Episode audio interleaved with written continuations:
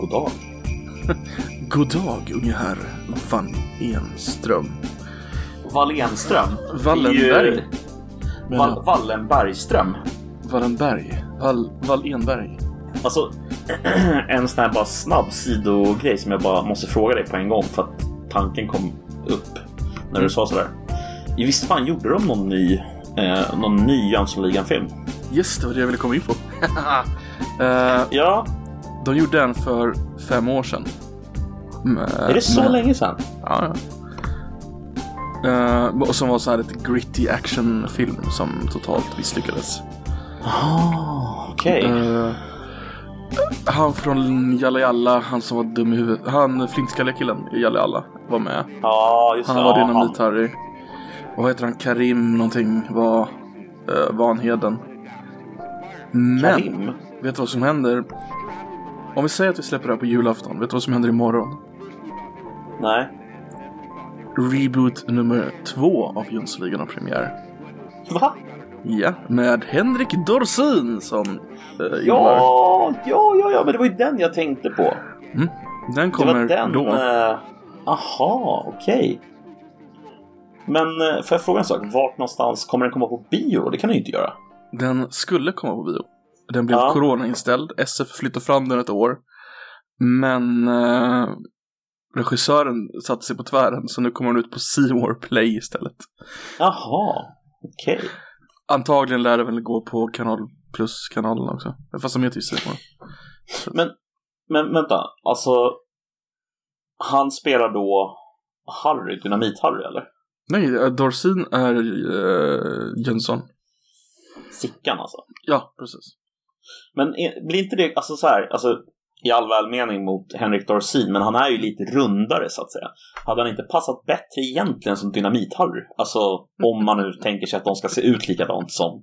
Det behöver de ju inte Vet du göra. vem nödvändigtvis. som spelar Dynamit-Harry? Nej. Den om ännu något mer rundare David Sundin. Oh, David Sundin. Okej, Mm, mm. intressant. Vem spelar Vanheden då? Uh, Och snälla säg att det är, snälla säg att det är någon bra nu. Ulf Brunnberg typ. Kommer du ihåg den skånska humorduon Anders och Måns? Mm, ja, jag vet att de existerar, men jag har aldrig Mm. tittat på dem tror jag. Den ena halvan av dem, eh, Anders Johansson, spelar Vanheden. Aha, okej. Så Jag, jag måste googla här. Vad heter filmen? Jönssonligan? Se Eh, upp för se upp för Jönssonligan. Yes. Ah, okej. Men vänta, en, en annan fråga. Ska den utspela sig liksom... Utspelar den sig i, så att säga, nutid eller utspelar den sig bakåt i tiden? Jag tror den utspelar sig i nutid, va? För alla Jönssonligan har väl utspelat sig i nutid. Så kanske det är faktiskt. Det kan nog stämma va?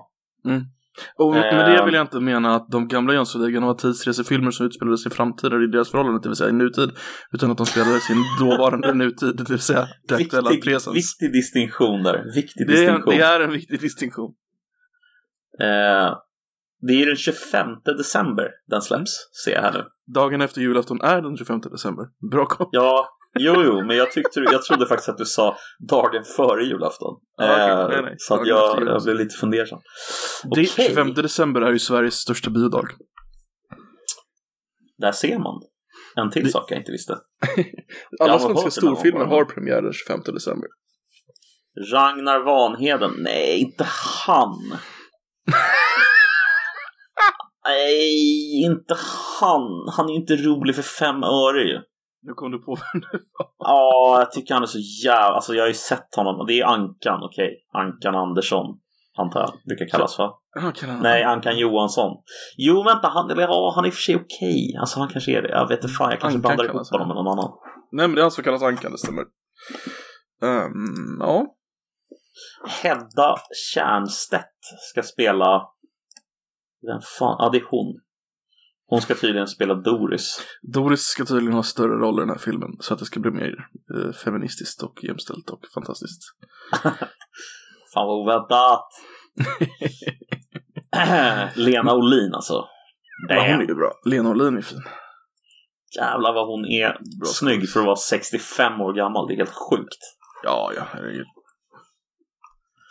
Ehm, Men du, jag vill passa på att hälsa dig välkommen till detta julavsnitt av Coverpodden. Ja men tack! Kul att vara här. Du, Kul att du är där och kul att jag är här. kul att du är där och kul att jag är här. Kul att vi är tillsammans denna julaftonsmorgon. Exakt. Nedden, han, mannen som symboliserar asocial demokrati. Asocial demokrati. Det här är... Yes! Vänta. Vad, vad, vad skulle asocial demokrati vara i praktiken ifall, ifall vi faktiskt försökte leva så? Är det Sverige SMS-röstande. 2020 under covid eller? Är Sverige en demokrati? Ja, det måste jag väl ändå säga att det, det är. Det vore ju konstigt om... Nej men alltså, just under covid. Alltså, det svenska folket vill ju ha hårdare restriktioner. Överlag. Ja. Ja. Men det får vi ju inte. Eller alltså, vänta, vänta, vänta, vänta, vänta. Jag måste stoppa det där alltså. Måste du stoppa mig? Oj, oj, oj. Ja, ja. Alltså, jag en stämmer det? Stämmer det? bil här och du är, stoppar du mig? Nej men all, ärligt, alltså, vi, vill svenska folket verkligen ha hårdare restriktioner? Jag undrar det. Alltså, därför att jag tror att svenska folket och alltså, det, det är mycket möjligt att det börjar ändras nu. Mm. Men, men jag har en bild av att svenska folket är ganska sådär alltså myndighetstroende över, överlag. Och så Mm. länge som FHM eh, inte säger liksom att eh, nu, är det, nu är det fara och färde och nu är det dags. Alltså så, så länge som de inte drar i den enorma bromsen. Alltså de gör ju Mm. det. Men, och det är mycket möjligt att det ändrar sig nu. Men de har inte gjort det hittills och förut. Nej. Så tror jag att folk kanske fortsätter ha starkt förtroende för så att säga myndighetsutövandet och eh, inte vill i bred majoritet eh, ha liksom större restriktioner eller hårdare restriktioner. Du menar att vårt myndighetstro är så pass hög fortfarande så att vi inte vill ha någonting som inte... Alltså, Alltså Vi ingen skulle bli gladare som- än mig. Ingen skulle bli gladare än mig tror jag. Om eh, den här myndighetstron bröts och vi slutade ha någon slags svensk exceptionalism som, eh, som någon slags liksom eh, kom, Ja. Kommer du ihåg eh, presskonferensen i uh, torsdags? Nej, fredags var det. ehm, ja, när, när de gick jag. ut sa all icke-essentiell kommunal, eh, kommunal, statlig och landstings in, ska stängas ner. Mm. Var, då, då blev du glad, eller? Du har suttit och väntat på att de ska säga då, de orden. Ja, alltså jag, jag kände ju någonstans att det där var ju någon slags slutgiltigt erkännande från regeringen att eh, Folkhälsomyndighetens hela tiden, deras eh, estimat, eller man ska säga, inte riktigt Mm. stämmer överens med verkligheten och att nu, nu var Mm. man tvungen själv att ta, ta över ansvaret för situationen. Absolut, absolut. Det håller jag med om. Eh, jag, jag skickade en länk där bara på, för att visa Mm, nya...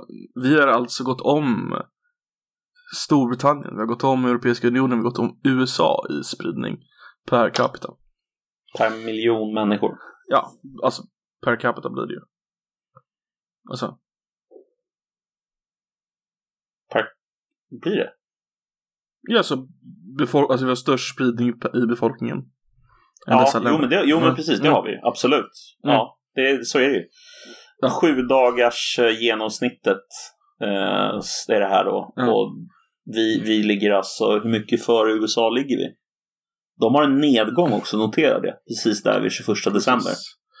Vi, vi ligger alltså precis... Sverige ligger på 665, USA ligger på 650. Mm. Daily New Confirmed Covid Cases.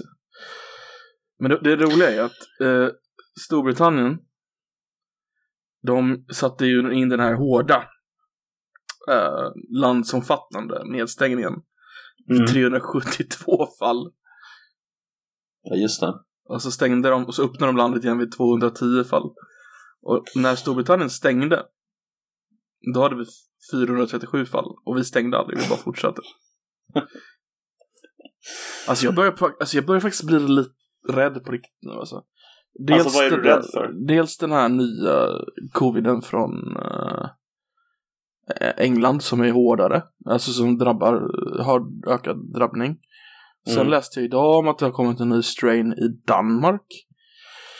Som kan vara vaccin, eh, tolerera vaccinet. Så att, Mm. eh, Resistent i någon Mm, mån mot vaccinet precis. liksom. samtidigt som vi har en Alltså kurvan är inte ens 45 grader, den är ju mer än 45 grader. Den, Mm. är, den är ju absurd alltså. Det får ju, Ja, det, alltså, det, skulle det vara en hoppbacke så skulle det liksom Kurvan i, i våras är ju borta liksom. Det är, det är så högt upp nu. Så det är inte sant. alltså nu när jag sitter och tittar på den här, alltså det är en fascinerande uppgång alltså för Sverige. Mm. Den är spikrakt uppåt. Det, det, det finns ingen tendens till platåer. Mm. Eh, alltså, eller jo, det är små sådana här platåer. Och sen så är det bara rakt upp igen. Det finns inte en minsta tendens nästan till nedgång. Eh, Nej. och eh, ja, det är, alltså jag vet inte, jag, jag förstår inte, är, är det någon som egentligen har rätt att vara förvånad över det? Alltså jag förstår inte, vad, vad, vad, varför skulle man vara förvånad? Är det någon som är det? Ja, vad heter han? Tegnell är väl förvånad. Han trodde inte det skulle bli så här. Men Jag liksom, trodde vi skulle ha flockimmunitet nu. Ehm, ja. men, alltså kolla på, kolla på EU-snittet en gång, Mm. om du kollar på den här. Så ser man så här tydligt, jag ska försöka, försöka beskriva det här tydligt för de som lyssnar. Och då är det så här, man ser, man ser från februari, 18 februari så börjar alla de här och sen så tar det slut den 21 december. Vid den 18 februari så är det självklart så att alla är i botten på den här lilla listan. Eh, men runt april så börjar så att säga, slutet av april så börjar EUs eh, siffror att eh, dippa och då menar jag EU på bred front, den Europeiska unionen.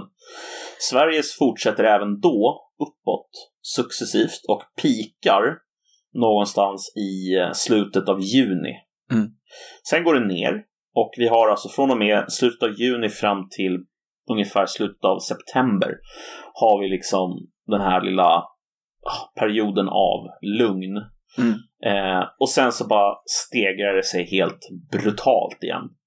Och det jag har svårt att förstå det är givet de restriktionerna som vi har haft och givet att det var så uppenbart, för folk sa det om och om igen som inte var Folkhälsomyndigheten då och Anders Tegnell. Alltså, vi kommer från andra våg. ja. Vi kommer från andra våg. Det sades liksom om och om och om och om. Och ändå så sitter vi här nu i den här situationen och liksom ska låtsas som att det vi har gjort är en vettig eller bra insats. På vilket Precis. sätt har vi gjort en bra insats? Jag fattar inte. Alltså om Det man kollar har vi inte. kurvan där, ursäkta jag avbröt dig, men Nej, nej, herregud. så börjar ju både England och alltså United Kingdom och Europa sina de börjar kurva uppåt ungefär en månad innan vi börjar kurva uppåt. Så där hade vi ett tag nu. Vi bara, ah, titta vad duktiga vi är. Svenska Mhm. versionen, modellen funkar. Och sen så pikar vi så kraftigt att vi går om dem. Vi har liksom vi dubblar ju smittan jämfört med båda två just nu. Ja, alltså kollar man på alltså, den amerikanska kurvan här till exempel så Mm. har ju den, den är ju lite mer så här naturlig på något sätt i sin uppgång. Alltså man ser ju att den är så här, alltså De hade aldrig ett break. de hade aldrig ett break exakt. Och nu är det värre än någonsin där. Men Mm. våran kurva är verkligen, alltså det är nästintill 90 grader. det är bara tjoff, rakt upp. Precis, det, det är Ehm, slutet av oktober där som de börjar ta av som en i helvete alltså. Mm. Och, och som sagt, det här har de ju, alltså, som, det, ju, alltså det bör ju inte komma som en nyhet för någon att, att Mm. det här skulle ske. Jag, jag tror helt ärligt att domen över eh, Folkhälsomyndighetens eh, beslut och framförallt Tegnell, för det är han som kommer få Mm. bära det största hund, hundhuvudet, Precis. och över, över regeringen. Eh, när allt det här är klart och om det nu blir klart.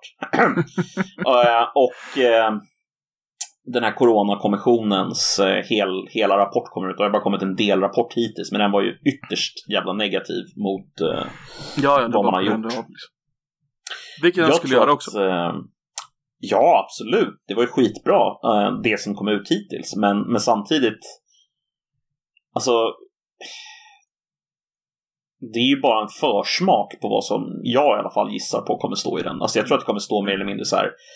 Vi gjorde allt som gick att göra fel, fel. Och eh, mm. nu är det dags att skämmas ungefär. Um, jag hoppas i alla fall att det är det som kommer stå, för att jag förstår inte hur man ska kunna få det här till någonting annat än ett fucking jävla misslyckande. Ja men ta bara en sån här grej som att eh, statsministern i sitt tal, eller sin presskonferens i fredags sa att eh, mellandagsrean måste vara inställd. Det kan inte bli någon mellandagsrea. Så går mm. Svenskt Näringsliv dagen efter bara nej våra medlemmar behöver det här så vi kommer köra i alla fall. Mm. Ha lite jävla, alltså vad fan. Skjut dem. det är... Ja, skjut alltså, dem. alltså, alltså på riktigt. Faktiskt. Men det mm. finns, alltså, det saknas någonting i det svenska liksom självbilden och genom mm. alltså, man tar inte det här på allvar. Eh, och, och, och jag tror, helt ärligt, jag tror att hade man varit seriös med hotbilden så att säga från början eh, och verkligen ja, gått ut mycket hårdare än vad man gjorde i Sverige så tror jag personligen inte hade sett, att det hade sett ut så här idag. Visst, jag vet inte. Alltså jag menar, jag är ingen jävla expert, men någonstans så, så ser man ju runt omkring sig hur, hur folk reagerar på den här krisen och folk tar det ju inte på allvar. Eh, de gör ju inte det. Jag tror så här, vi, vi var ju ganska snabba, inte snabba med att få ut restriktioner och sådär, men vi var snabba med att få ut tips och sådär. Ja. Håll avstånd och sådär. Och så de som tog det seriöst, och väldigt många tog det väldigt seriöst i början. Men det var, allting har ju varit frivilligt. Så att de som har tagit det väldigt seriöst i början har sett att ingenting spelar, att det händer liksom ingenting. Vi, vi får ändå bara högre och högre spridning. Mm. Och de, de blir fatig, alltså de blir uttröttade på att vara de enda som behöver bry sig. Så vi har gjort för lite i början för att blidka det. Mm. Samtidigt de som har brytt sig har slutat bry sig. För att det, det, de, det blir ingen skillnad vad de än gör. Nej men precis, jag, jag, jag tror samma sak. Mm. Eh, man, man, man, känner upp, man känner sig uppgiven alltså, inför mm. att, eh, att engagera sig i det här och att mm. göra rätt för sig. När man vet att det, det är så många människor som bara totalt skiter i det. Jag menar, du mm. såg ju den här grejen i Södertälje antar jag? Ja, det syriska bröllopet med 250 medlemmar. Liksom, kom igen. Alltså någon jävla... Alltså, oh. alltså det är så vansinnigt så att det är så här... Jag, jag kommer ihåg att det blev uh, skriverier för några månader sedan. Um, två tror jag. Om det här, uh, vad heter det, Hasidik. Den uh, hårdare typen av judendom. De hade ett mm. jättebröllop i, i, i New York. Med mm. så här 500 medlemmar. Om du kommer ihåg det? Nej, jag kommer inte ihåg det, men... Nej, men det var två månader sedan och guvernören Cuomo blev förbannad och sa att han ska liksom hunt them down, typ. Men mm. då hade de ju ändå... Den spridningen de hade då, då var ju så pass mycket lägre än den, den är nu liksom. Så det hade ju liksom nästan varit förlåtet i jämförelse. Men alltså, är det, är det det scenariot som du är orolig för om jag förstår dig rätt? Det är alltså det scenariot som sker om, om, vi, om vi ser en ökande trend med ännu fler infektioner, ännu fler virus, eh, att det sprids, liksom, att vi får mm. mutationer av viruset så att det leder till ett mycket liksom, starkare och kanske farligare virus som är också svårare att eh, vaccinera sig mot. Är det det som är liksom, vad du är rädd för? Jag, jag är rädd för så jävla mycket. uh, ja, men i princip. Alltså jag, jag, är rädd att det ska dra ut på väldigt, väldigt mycket på tiden. Att du kan få en liten mutation där, lite mutation där. Jag att det ut ännu mer på tiden. För jag, det kändes där som ett tag som att vi började se slutet på det här. Att vaccinen började komma. Alla kommer ha det inom april eller så här. Var det någon jävel som sa liksom så här att vi började se slutet på det. Men nu känns det som att nej, Eh, muterar vi, nu blir det, nu blir det lite värre, nu blir det, kommer det spridas ännu snabbare, mer människor kommer få problem, nu kommer det muteras lite till och så kommer fler dö då, för den är hårdare den uh, mutationen i Danmark. Så att det, mm, jag är rädd att det drar ut ännu mer på tiden och att ännu mer kommer dö helt enkelt. Och att det kommer bli svårare. Ja, ja jag fattar. Um... Och så just i Sverige, för vi, vi har ju inga, vi gör ju ingenting, vi bara låter det ske liksom. Jag ja, menar, äh... han gick ut, ja vi ska ha, äntligen, vi ska ha munskydd. Fast bara i lokaltrafiken och bara i rusningstrafik. Ja, just det. Och sen så, sen så motiverar de väl det också med att ja, men det är väldigt svårt att motivera folk till att de ska ha på sig munskydd överallt och därför det är lättare om man bara ber folk ha på sig munskydd i lokaltrafiken. man är så här, eller jag i alla fall när jag hör det. Jag tänker, men... Då har man gett upp alltså? Ja, eller alltså har man, har man sådan låg tilltro till folks vilja att liksom följa restriktioner och följa guidelines. Mm. Att man inte tror att folk skulle följa en uppmaning. En stark uppmaning liksom.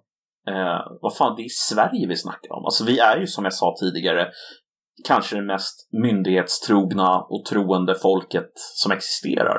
Mm. Nu tror jag i och för sig att det är för sent på sätt och vis också. Ja. Att man har ju så att säga liksom inte gjort det här i tid och inte Nej. stämt i bäcken tidigt och sagt så här, vad fan håller ni på med? Nu är det dags att liksom... Men, ja. Man har liksom ingen cred kvar. Nej, nej. Man har inte det. Nej, det är för jävligt fast, alltså. fast, fast jag kan se en positiv, alltså så här, om man ska se liksom det positiva i, i det negativa. Eh, mm. Om man nu ska försöka att göra det i alla fall. Mm. Så en sak som jag skulle bli otroligt glad av, eller glad, jag skulle, jag skulle bli jag skulle, jag skulle känna någon slags skadeglädje eller någon slags känsla av så här, okej, okay, äntligen. Eh, och det är om den här bilden, självbilden som Sverige har, krackelerade. Eh, slutgiltigt. Den här att, eh, alltså man brukar sammanfatta det med In Sweden we have a system. Känner du till den typen av uh, självbild? Mm. Och ja, ja, den... Ofta så brukar, brukar svenskar beskrivas av uh, män, människor från andra länder som otroligt uh, liksom slår sig på bröstet och är så jävla nöjda och stolta över att vi är så duktiga och vi är en, liksom vi, vi, vi är så organiserade och vi är så duktiga på att ta tag i saker och, och vi, vi, vi, vi gör rätt för så liksom bla bla mm. bla bla bla. Eh, jag vet inte. Är det dags för den uh, myten att dö nu kanske? Det vore fantastiskt. Är vi, oj, är vi bara ett land precis som alla andra länder? Inga jävla alver i Vattnadal. Alltså, är du med på vad jag är ute efter? Alltså, då, ja, den bilden, självbilden som liksom säljs in ibland. Eh, I, i, um, när, när svenskar massemigrerade till USA så hade vi ju ganska gott rykte för att vara väldigt hårda arbetare i och för sig. Det kanske Absolut, och jag tror att historiskt så, så ligger det mycket i det. Mm. Att vi, den här protestantiska liksom arbetarmoralen. Precis. Um, Men den är kanske har utdött. Alltså, jag, jag tror framförallt att den, det kanske var, är så fortfarande att vi, är, att vi jobbar hårt. Det är mycket mm. möjligt. I viss mån. Men, men jag tror att det som folk irriterar sig på, och det som i alla fall jag irriterar mig på kring den här svenska självbilden, det är den här att vi tror att vi för mer än andra länder i väst. Och, och som sagt, det, mm. det är mm. uttryckt i så här, in Sweden men, we have a ehm, system. Liksom, ja, Sverige... de har också ett system. Ja, absolut. Men Sverige är ju en av världens mest nationalistiska länder. Uh, även om vi inte accepterar termen nationalistiska. Utan, så, det är just det där du säger med i Sverige har vi system för det här. Det, det är som att det finns svensk kaffe på hotellet eller finns det när du handlar mm. saker så står det så här, ja men gjord i Sverige så här, ja men det är lite bättre liksom. Exakt. Eller om vi ska vara ärliga med um, vi tror ju att hela världen vill bli svenskar. Ja. Mm. Ja.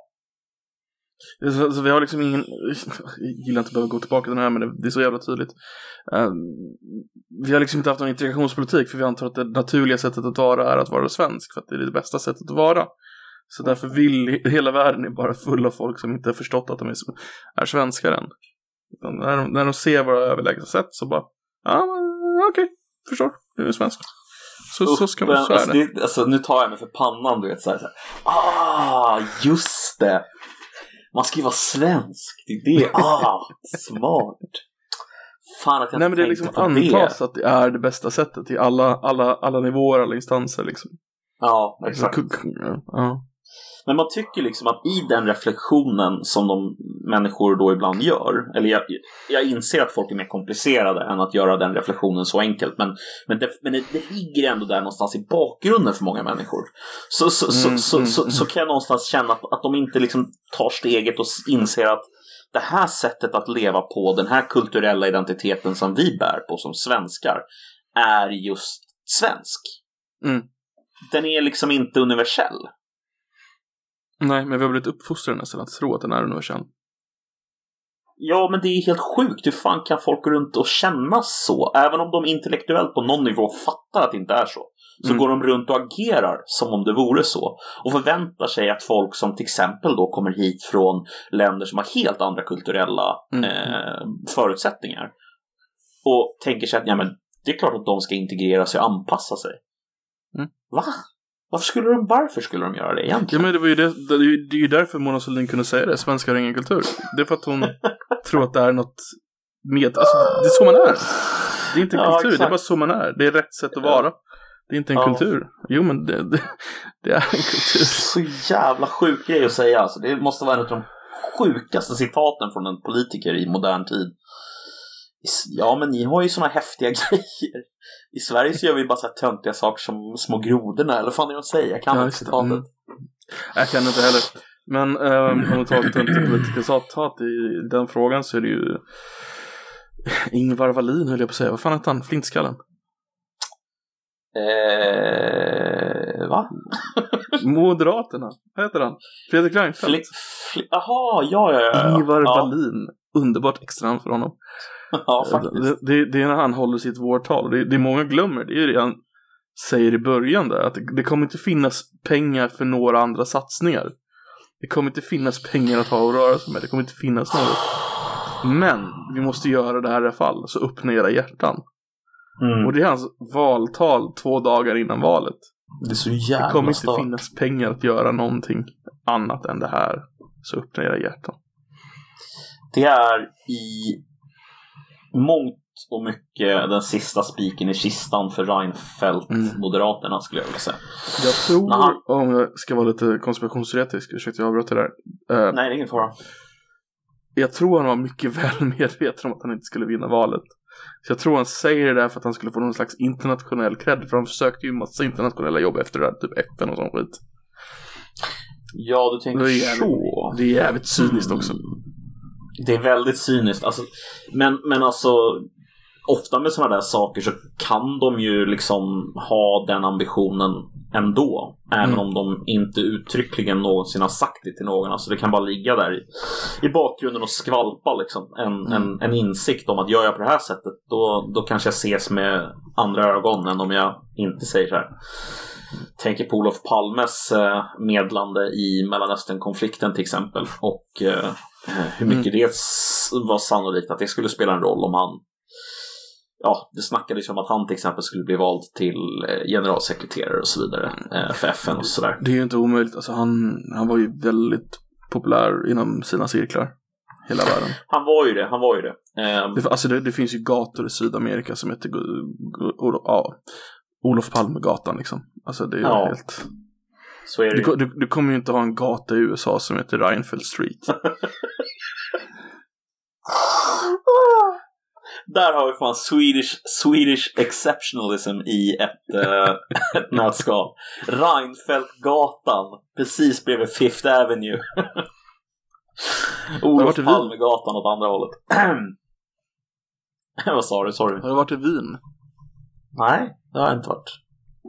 Där finns det faktiskt en, en, en, ett torg som heter Schwedenplatz. Jaha. Mm. Och eh, kan du historien bakom varför det heter så, eller? Ehm, det var någonting med att vi um, gav dem ekonomiskt stöd efter första världskriget. Aha, okej. Där ser man. Nej, men jag bara tänkte det var bara intressant liksom, varför, varför den hette Schwedenplatz. Mm. De har även en, en, en ett, ehm, ett bostad där, jätteroligt. Ehm, de har ett bostadsområde som heter Per Albin Hansson Sidlung. Jaha. Mm. Per Albin. Alltså, det sjukaste, alltså jag måste bara, en liten sån här sido, sidogrej Ja, ja. Per Albin. Alltså, och det här tror jag vi kan ha pratat om någon gång förut, men fan vad det är galet att Per Albin Hansson hade två jävla familjer. Alltså det är fan helt Och ja, är vansinnigt. skitgalet. Alltså snubben hade två hela familjer. Med barn och fru. Mm. Och var Sveriges statsminister i typ 28 år eller någonting. Nej, inte 28 år kanske. Fan länge var Per Albin Hansson. Han var länge i alla fall. Han hade alltså två familjer under tiden han var statsminister. De bodde hos båda. Ja, Och media kände till det. och media kände till det. Det är det roligaste med det. Ja. Ehm, Men det är lite som ehm, JFK, eh, amerikanska presidenten, att han horade runt med Marilyn Monroe. Det var ju ganska väl förstått, alltså, men det var ju ingen som skrev om det heller. Nej, men han hade väl ganska många flammor eh, under den där perioden. Det var inte bara Mm. hon, utan det var ju många. Hette han? Sägs det i alla ehm, fall. Presidenten under kriget, eh, hette han? FDR. Ja, Eh, han- Franklin Delano Roosevelt. Var det han? Han, sa, han, han som satt i rullstol egentligen. Men, Mm. eh, Franklin Det- Delano Roosevelt. Ja. ja. men, men eh, på alla offentliga framträdanden så gick han. Men han satt egentligen i rullstol och det var ju också sån offentlig hemlighet. Ja, just det. Precis. För att kunna, eller ja, eh, för att det var helt enkelt hur man framträder och presenterar sig själv är Mm. viktigt. Ja, eh, vad fan var det jag tänkte på? Ehm, det, det, det är intressant det där med, med hur liksom eh, den svenska självbilden, eh, även om man går bakåt, alltså det, det, är, så, det är en polerad yta. Eh, en väldigt Mm, polerad mm. yta. Även liksom 1932 när han blev Sveriges statsminister. Jag såg nu att 14 år var han statsminister. Det är ganska Eh, det är ganska länge. Och Tage Erlander var statsminister, nu ska vi se. Från 46 till 69, så 23 år och 3 dagar. Det är ännu längre det. Är ännu längre. Det är helt otroligt egentligen alltså. Får se om uh, Löfven sitter lika länge. Och jävlar, lyssna, lyssna på det här. Mm. Med 23 år på posten som Sveriges, eller svensk statsminister så är Tage Erlander den regeringschef bland alla världens parlamentariska demokratier som i oavbruten följd suttit längst på sin post. Det finns ingen som har suttit längre. I en parlamentarisk demokrati. Nej. Alltså det säger väl också någonting om Sverige. Så jag vet inte exakt vad det säger om Sverige, men det säger någonting om Sverige. Alltså det, Det, det, det, det någonting är den säger. här um, enighetssökandet. Att vi liksom, vi vill vara eniga om saker. Ja, Tror jag. ett annat Då- ord för det som man alltid använder. Vad är det som jag tappar bort nu? Konsensuskultur. Konsensuskultur, tack. Vi är Ja, men alltså, extremt konsensussökande. Behöver inte byta statsminister. Han är bra. Fortsätt. Ja. Först Olof Palme som avsatte honom. ja, och hur länge satt Olof Palme totalt? Han satt... Han vi satt se två här. gånger va? Eh, ja, det gjorde han. han. Först satt han från 69 till 76. Mm. Vilket är sju, sju år. Och sen så satt Mm. han från 82 till 86. Han satt totalt 11 år Mm. som statsminister. Men du. Eh, Ja. an- andra gången han satt där. Eh, tycker jag är lite dåligt. Han kunde i alla fall suttit hela mandatperioden. Faktiskt. Alltså så jävla dåligt att lämna över till Ingvar Carlsson bara mitt i sådär. Ja, fan håller han på med? precis. Jävla dåligt alltså. Eh, på det temat så läste jag nyligen en, eh, en bok av eh, skriven under pseudonym för det första. Mm. Som heter Den sakkunnige som handlar om den här perioden. Eh, och eh, han som har skrivit boken eh, med största sannolikhet är... Du vet att du tog upp det här förra veckan. Gjorde jag det? Och ni hittade hans, vem det var på, Just det. du och, på Twitter där. Ja, det är bra, det är bra att du påminner mig i alla fall. Ehm, Det hade varit lite kul att bara liksom, fejda in i det gamla låt avsnittet låt- och sen tillbaka. Låt det hända igen bara. eh, nej men alltså vad jag ville ha sagt om det. Eh, det var i alla Mm. fall att eh, han så tydligt i den boken då, eh, han som då skrev den, antagligen en kock. Eh, var det här med Palmes roll som medlare i FN, eller som medlare för FN i Iran-Irak-kriget. Mm. Och jag tänkte kopplingen där till att han potentiellt hade ögonen på en, en roll som eh, FNs generalsekreterare. Mm. Det är, jag vet inte, det, det känns som en... eh, För, för att samtidigt liksom så sålde vi vapen till mer eller mindre båda aktörerna. det, är- det är liksom, det är så jävla svenskt på något sätt, är det inte det? Så här, utåt ser vi liksom fantastiska. Vi, vi, vi, vi, är, vi är landet eh, lagom som alltid vill väl. Landet som alltid är med och medlar. Liksom, den här svenska självbilden. Och sen så i bakgrunden ser vi där och liksom med en kniv och bara hugger i sidan så här. Nja! Nja! Nej, jag vet inte. Ja, men ja, det är en del av våran, vad ska man säga, försvarspolicy att ha en bra vapenexport. Eller alliansfriheten. Ehm, men jag förstår vad du menar i övrigt. Men, ja, det är intressant det där. Ja, men alltså, jag tycker att det, vi ska ha en bra vapenexport och, Ja. och det, det är en självklarhet. Men det, det är den här självbilden i att Ja, men så här, det är något konstigt med det liksom. Det kan man inte prata högt om. Varför kan man inte prata högt om det? När det är en självklarhet att man måste göra det för att kunna bibehålla någon slags egen vapen. Liksom, du kan inte bygga vapen annars. Du har inte råd. Ah, ah, jag vet inte. Vi har ju jävligt stor export också. Det är det som är så roligt. Ja, vi är väl typ den tredje, nej inte tredje, men vi kan kolla. Largest weapon, Alltså, jag tror Largest eller sådär, weapon. men det är ändå ganska bra för att vara. ja men per capita. Eh, så är vi fjärde i världen. Det är väl typ, det är väl typ bara Israel som är större per capita. Ja. Det är bara Israel, Ryssland och Frankrike som är större per capita än vad vi är. Att Ryssland är större per capita betyder hur jä- inser man hur jävla mycket de säljer. Ja, det är mycket. Eh, men alltså även om du kollar på en, en total. Mm. Eh, nu verkar det här vara gamla siffror. Väldigt gamla siffror. De här siffrorna är från 1990. Eh, Oj, så att jag Det är gammalt, det är riktigt fan 30 Det är år. extremt gamla siffror alltså. Men, men kollar man på de här siffrorna från 1990, mm, märk väl, så är alltså Sverige på nionde plats. i Oh världen. yeah. Eh, så att- något, ska, något ska vi vara bra på, kan vi väl fan vara bra på vapenexport. De Vi- har lagt vi är bra- vapenexportmyndigheten va? vi, vi är faktiskt bra på två saker. Vi är bra på att sälja in självbilden som vi har av oss själva och vapenexport. Ah. Ehm, Vi sålde ju vapen till Sydafrika och Sydafrika hade ju Nelson Mandela. Nelson Mandela var ju en terrorist, men han var ju ändå eh, ordförande för FN. Om du vill ha en liten cirkelslutning tillbaka. nej, Nelson Mandela var aldrig ordförande för FN. Du tänker på, du tänker på han uh, Kofi Annan. Kofi Annan. Ah, ja, men det är samma person. wow. Helvete, jag trodde jag var smart där. Uh, just det, det var två olika personer. Ja, det är två olika personer. Men ändå. ändå. Nelson Mandela var president för Sydafrika, så var det. Så var det. Sen dog han. Exakt. Men Mm. eh, vi fick rätt mycket, vi blev rätt, rätt så, vad heter det, uh, priade eller prioriterade i uh, vapenexports, eh, Mm. eller vapen, vapendiskussionerna just på grund av våran roll i, uh, under apartheid, som jag har förstått Mm. det. Men eh, det var ju för att vi var ett tredje världen-land, så det var ju okej. Exakt, exakt. Vill du ha en konstig fråga? Ja, visst.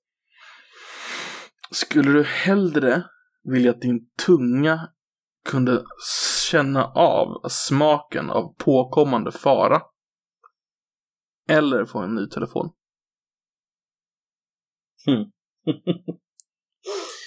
Tveklöst eh, nummer ett där. Att min tunga, självklart så beror det på vad påkommande eller, eller kommande fara smakar. Mm. Ehm, men om det inte smakar liksom Vad bajs. tror du smakar? Vad är smaken av Eh, påkommande fara? Järnsmak i munnen. Samma som typ om du, om du får lite adrenalinpåslag och sådär. Så tänker jag mig. Så, så lite blod typ? Ja, men lite blodsmak och... Okej. Så att när... Men jag vet när du, du, du, har du sett Spiderman? Eh, någon av Spiderman-filmerna?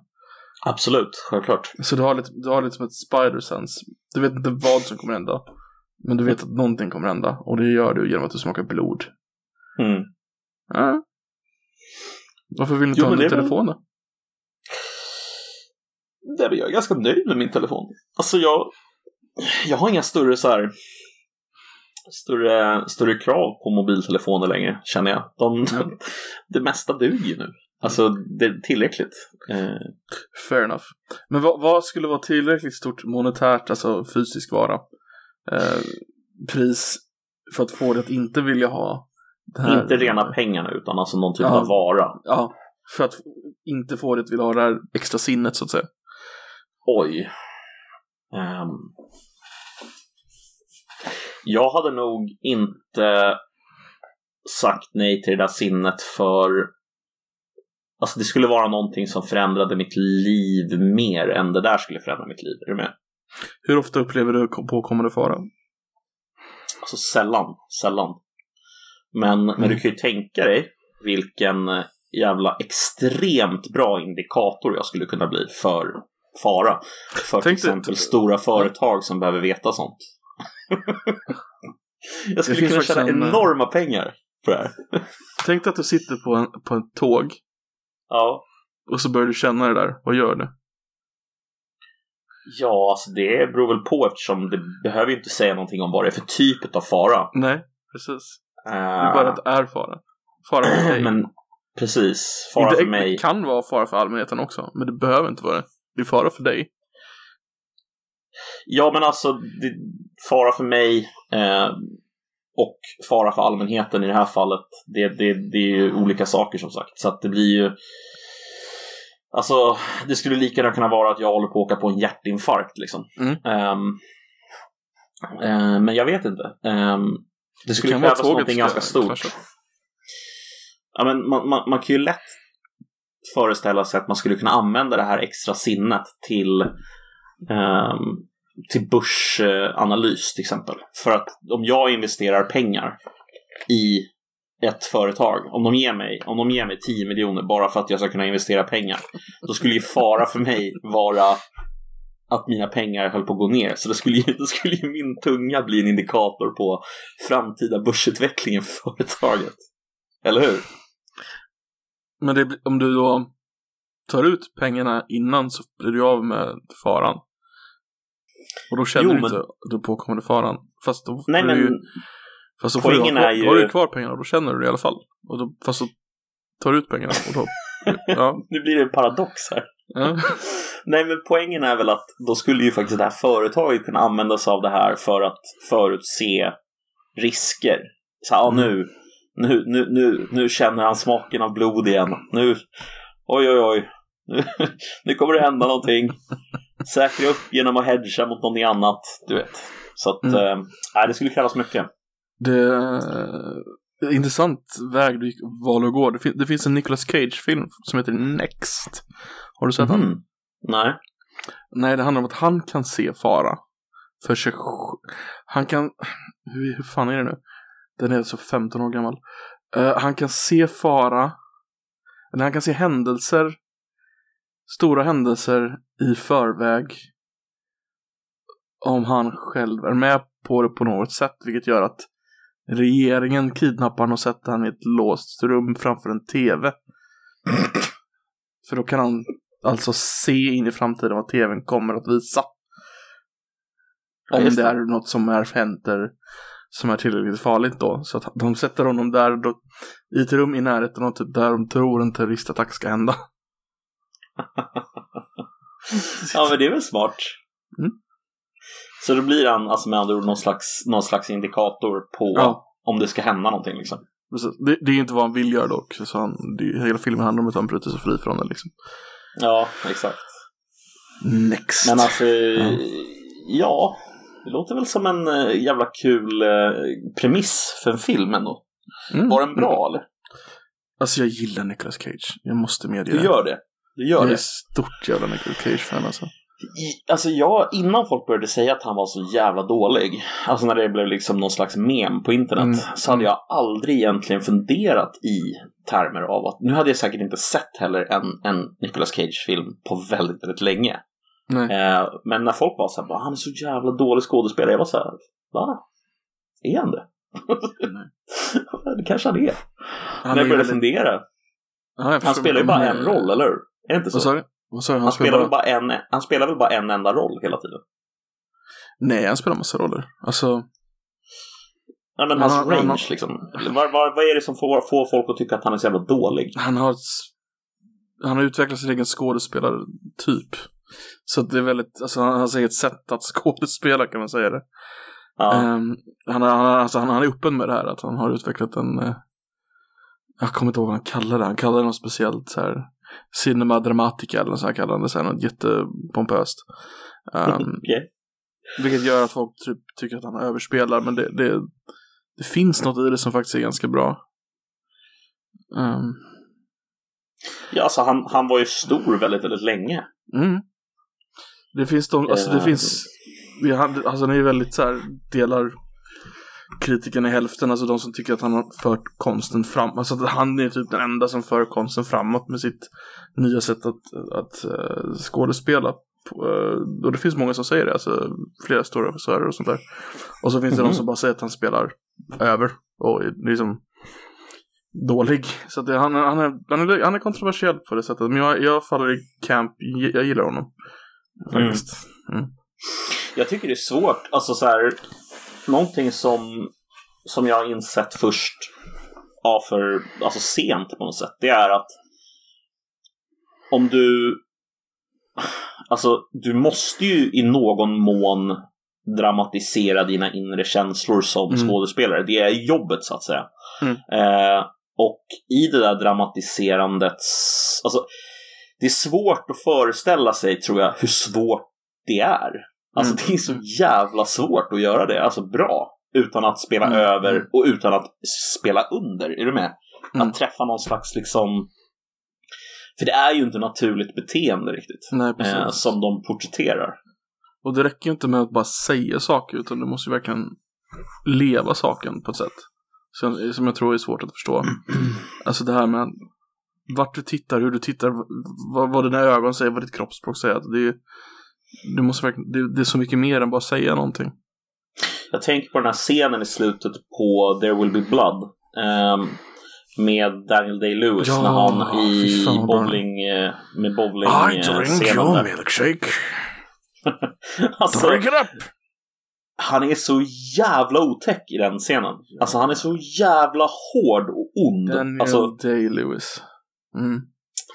Han, han, han är, är väl känd på någon... karaktärsskådespelare. Att han, eller alltså det att han går in i sina roller så hårt. Så han slutar prata med sin fru på typ någon månader innan inspelning. För att han lever rollen bara.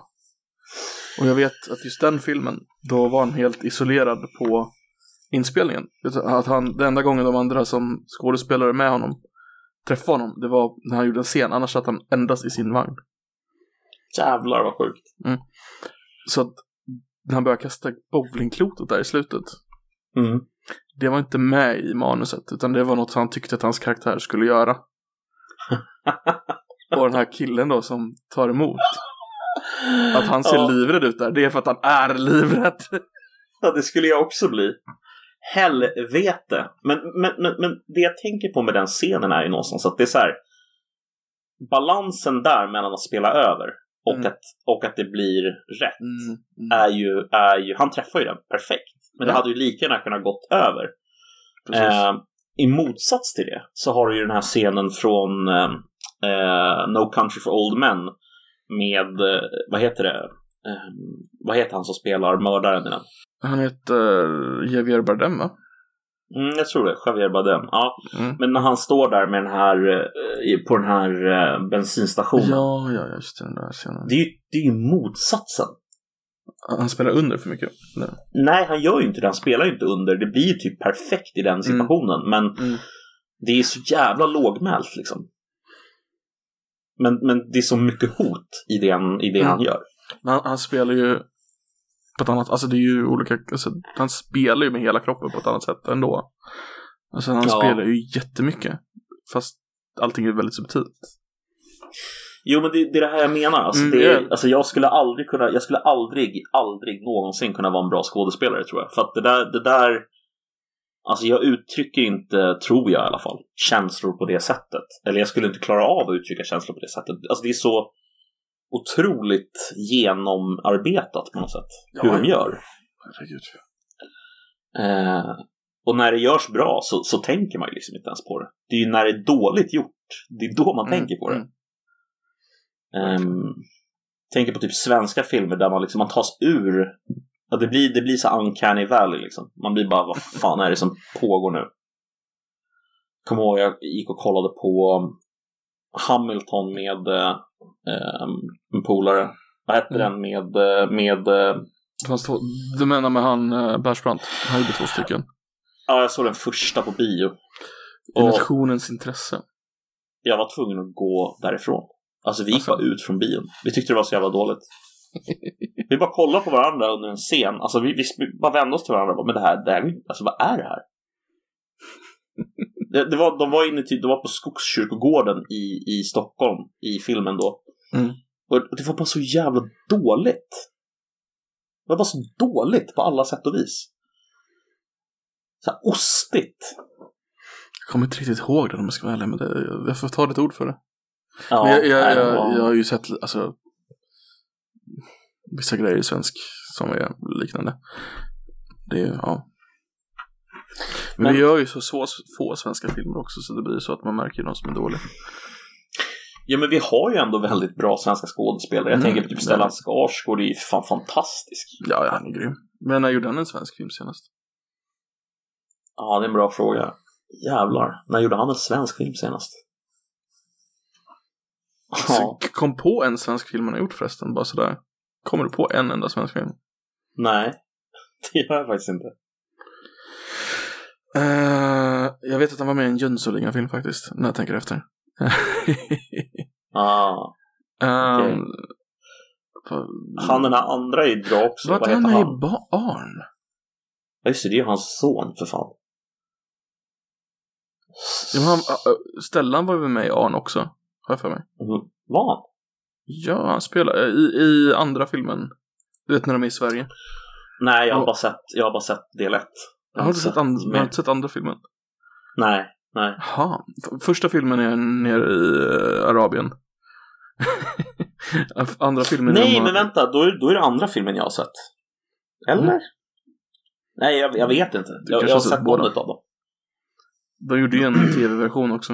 Eh, men första halvan av, av seriehistorien så är jag nere i, i, eh, i eh, ja, Mellanöstern.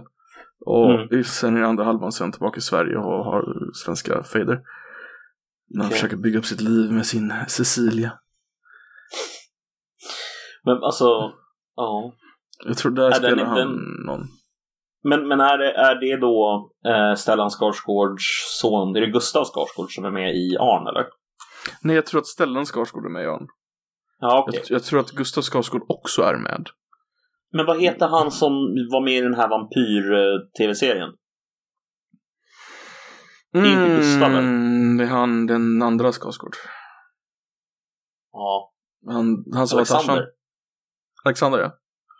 För det är några bra svenska skådespelare ändå som jag, eh, alltså, det är han, det är Kinnaman Mm. och det är, alltså jag säger inte att Kinnaman och eh, Alexander Skarsgård är lika bra som Stellan på något sätt. nej, nej, men, ändå up and coming liksom.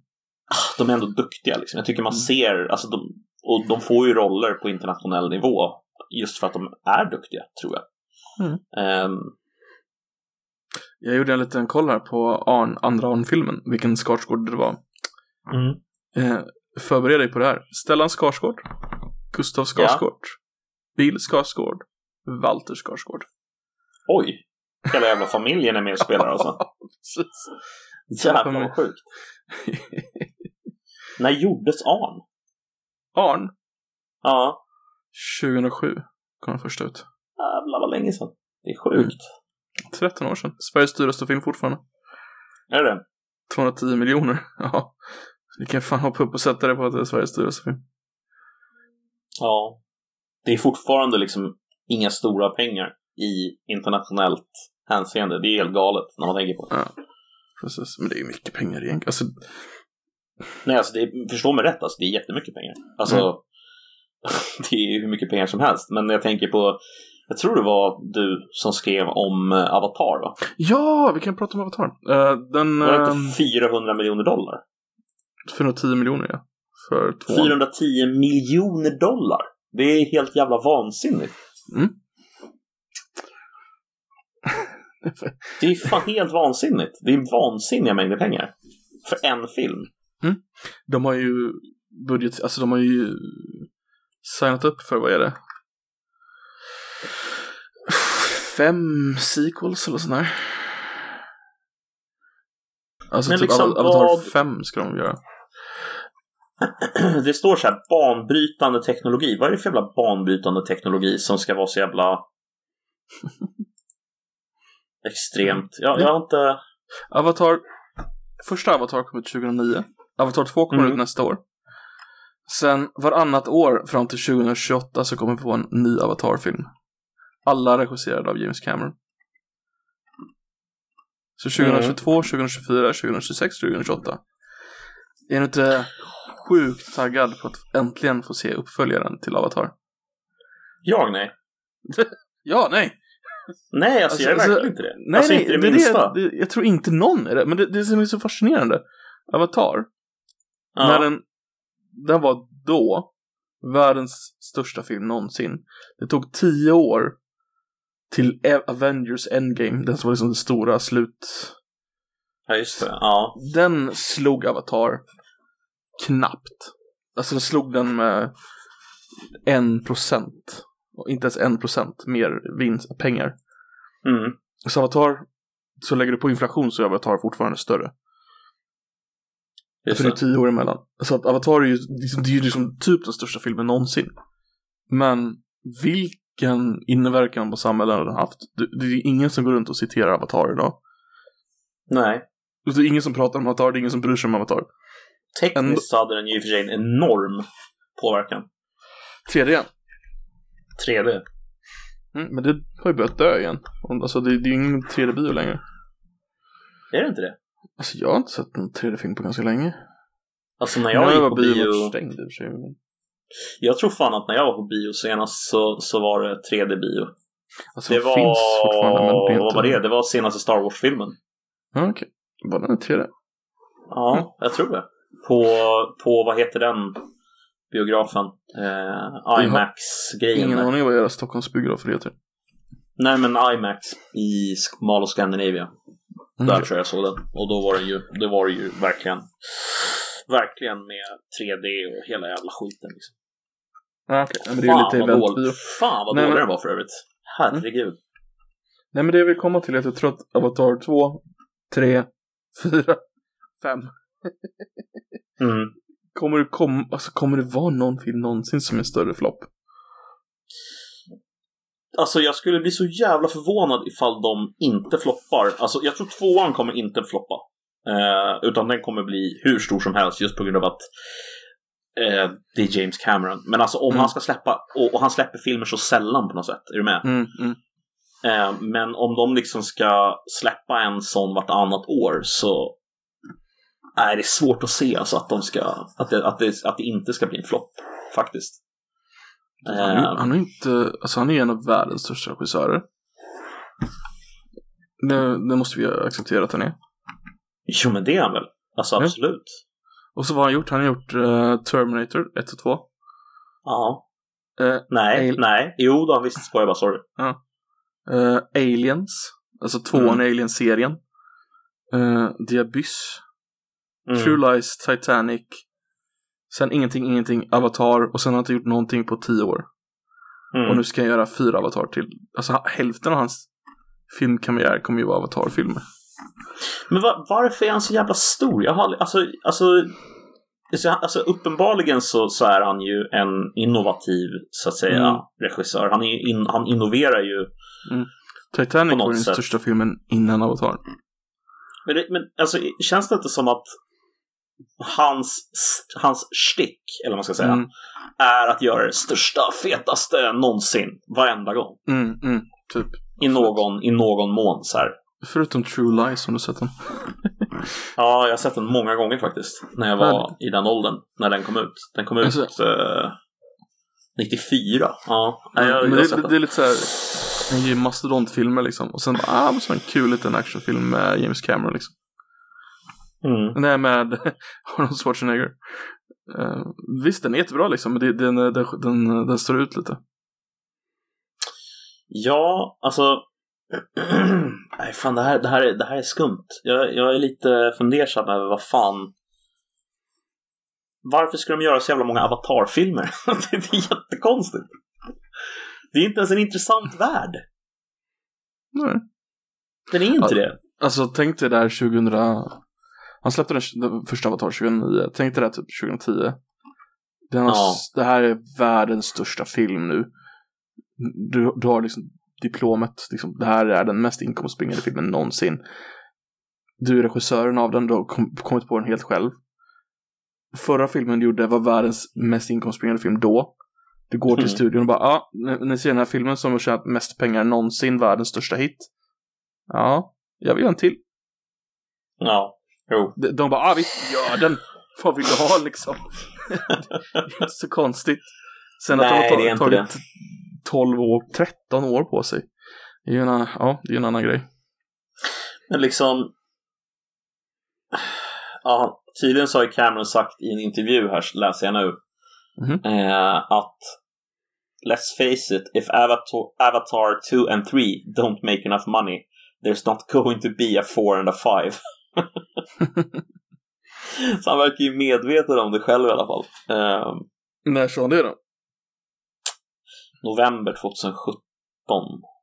För jag kan tänka mig att de håller på. Alltså, Ja, du har rätt. Man läser vidare så står det Mm. så här. In January 2019, in face of, of the proposed acquisition of 21st Century Fox by the Walt Disney Company, mm, Disney CEO Bob Iger confirmed that both Avatar 4 and Avatar 5 are being developed, but hasn't Mm. been haven't been officially greenlit. Så att det verkar ju som att de är ganska ja. Ja, de har inte blivit grön, grön-lightade eller vad man ska säga, greenlit. Borde de inte säger blivit? Åh! Dudum. Snyggt. Men alltså, ja, du kommer se tvåan i alla fall. Ja, då. Ja, alltså det lär jag ju göra. Alltså, så- jag ser alla såna här storfilmer. Laddar ner dem och kollar på dem. eh, men jag går sällan och ser dem på bio om det inte är någonting jag verkligen gillar. Typ som Star Wars gillar jag ju liksom. Det vill jag ju se på bio. Mm. Förutom nu då när de är dåliga. Alltså herregud vad sämst de var. Det är helt sjukt. Mm. Alltså så här, när jag såg dem så var jag ändå, jag var så här, ah, det är väl okej. Alltså som filmer sett så tycker jag inte att det är de sämsta filmerna jag har sett. Men när jag sen har börjat fundera på vad en Star Wars-film ska vara för någonting. Mhm. Ehm, så blir jag mer och mer så här fundersam över hur, hur de tänkte. Alltså, jag, jag, Ehm, första av reboot-filmen tyckte jag var okej. Den satt, eh, den liksom, inte fantastisk, men den liksom öppnade för någonting som kunde bli bra. mm. Sen tvåan tyckte jag var ett helt åt helvete alltså. Tvåan var ju med stor marginal den sämsta utav de Mm. tre. Som, bara- som Star Wars-filmer. Alltså den, Ehm, de som ren Admiral Akbar film. sådär bara. var det sen- Akbar? Akbar. Det inte- ja, jag vet vem Admiral Akbar är, men jag visste inte att det var Admiral Akbar som var i, eh, eh, med i filmen. det var det.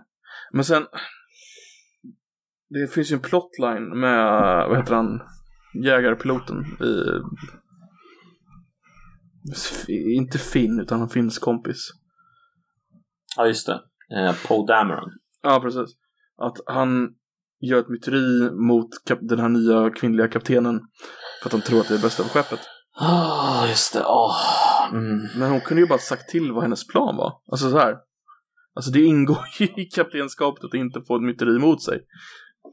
Mm. Eller? Men hon Ja, bara, det kan man nej, tycka. jag skiter i det. Och så, ska, och så är det någon sån här, kvinnor kan, du vet väl, sensmoral i det hela liksom. För att Ja, hon, hade, alltså- hon var så smart i alla fall, så det var inga problem. Men Äh! De tryckte verkligen ner Mm. eh, den delen i halsen på en i den Mm. filmen. Eh, men, men det som slog mig tror jag mest med egentligen finns alla tre massa filmerna. delar kvar som jag stör mig på i, i tvåan. Mm, kanske inte ska gå in på det. Jo, gör det. Berätta. Uh, vad störde mig mer? Ja men det, typ när de skjuter bryggan där. och Princess Leia åker ut i rymden. Ja, just det. Och alla bara åh, ska hon dö så? Och sen bara Helt plötsligt Hon har varit med i liksom det. tre, fyra filmer innan. Inte fått en hint om att hon skulle ha liksom superkrafter. Alltså the force. Men där, när hon håller på att dö. Då får hon the force och bara flyger tillbaka in i, i skeppet. Med handen före. Som Stålmannen. Det är skittöntigt. Mm. Och det, alltså det bryter ju mot hela grejen. Och så, det här är första filmen de pratar om bränsle. Av någon anledning. Att aldrig i någon annan film har de pratat om bränsle. Men den här filmen bara, ah, vi kan inte åka snabbare. Vi har inte mer bränsle. Det här är jättestor plot point. Bränsle, bränsle, bränsle. Aldrig varit en Mm. grej förut. Mm. Eh, hela grejen att de åker till den här rika planeten. De får inte ut någonting av det. Om du kommer att tänka på det. Men de är där. Det, det är ungefär en timme av filmen som är totalt meningslös. Så du kan klippa bort det. Ja, just det, som bara handlar om de som säljer vapen till Imperiet och nu till Nya Republiken liksom. Men alltså om du faktiskt tänker på det. Det är totalt meningslöst hela, hela scenen. För allt de gör i Ja. slutet är att åka till... För han skulle hjälpa in, Den killen de hittade där skulle hjälpa in dem på skeppet. Men han gör inte det. Så att de skulle lika gärna kunna åka till det skeppet i alla fall. Men alltså, Och han force. är väl placerad där för, alltså, om jag kommer ihåg det rätt, så vad heter det, blir väl han placerad där för att, för att liksom, eh, alltså det är väl inte ett chance meeting, utan det är väl alltså egentligen Nej, nej, de åker dit för att träffa honom. Jo, jo, Men- men det är ju fel person de träffar. Mm. De träffar ju personen som de skulle ha träffat, om jag kommer ihåg filmen rätt nu, är ju inte personen som de faktiskt träffar.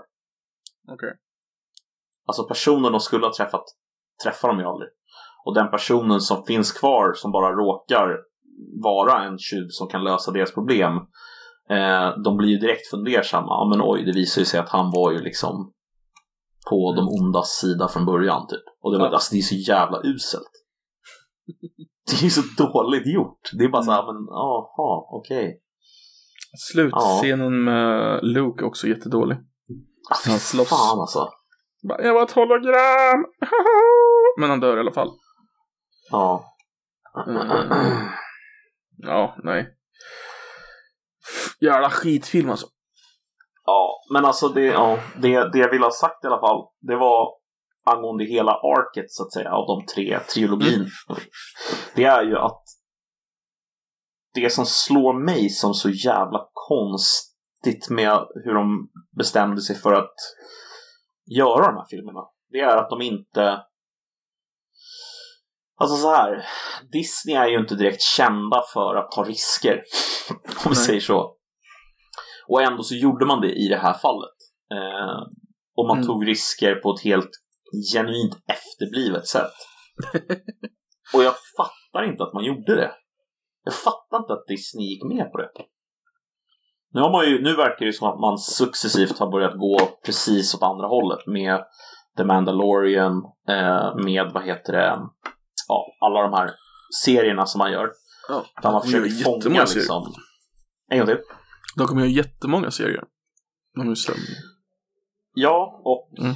Det tror jag är helt rätt för att då kommer de hitta fram till någon slags ny så här, så här ska Star Wars vara när Disney gör det liksom. Precis. Ehm, och därför kommer de kunna göra filmer sen som verkligen blir bra. Mm. Men att de bara tog den risken med sin största franchise kanske någonsin förutom Marvel. Mm. Eh, det är helt, alltså Men det kostar ju mer att köpa till- Marvel. Ja, alltså Marvel gjorde de ju själva till en franchise genom att ta rätt beslut med. Det här var ju redan, det här var ju liksom guldägget bara som de hade. Det var ju bara liksom the goose that lays the golden egg och de bara bajsar bort det. Det sägs ju att ehm, George Lucas hade ett, eh, ett övergripande manus för de tre kommande filmerna som han ville göra. Men de Mm. bara sa nej till det. Mm. Det sägs också, eller påstås, om man, om man följer det där lite, så verkar det som att eh, eh, det verkar pågå någon slags maktkamp inom eh, de, vem som ska få sätta så att säga framtiden för Star Wars-universumet. Mm. Och att hon, Kennedy och eh, Favreau är så att säga Mm. John Favreau och hon är liksom så att säga huvudena för varje camp. Men jag vet inte om det stämmer. Men, Då är jag i Ja. Camp Favreau, om jag får vara ärlig. ja, inte, inte så svårt att vara det. Jag är samma. Jag är ändå förvånad, för de anlitade ju han um, superregissören som hade gjort eh, Star Trek-filmen och allt det där. Eh, jag kommer inte ihåg vad den heter nu bara för det. Ja, just det. Ehm, ja, han. Jag vet vad du menar. Um, J.J. Abrams såklart. Mm. De anlitade ju ändå honom för att han skulle ha någon slags övergripande Star Wars-ansvar, men han... eh, han sket i det, eller vad var grejen där liksom? Jag vet inte. Det är jävligt konstigt. Mm. Det är jävligt konstigt. Eh, han som gjorde tvåan där, han verkar ju bara ha fått göra vad han ville. Vilket är helt absurt också. Ja, precis. Ryan Johnson. Ja. Vad har han gjort för andra filmer liksom? Jag har ingen aning. Um, Looper. Ja, den är inte bra. Tycker inte jag i alla fall. Eller vänta, Ehm, Looper. Vilken...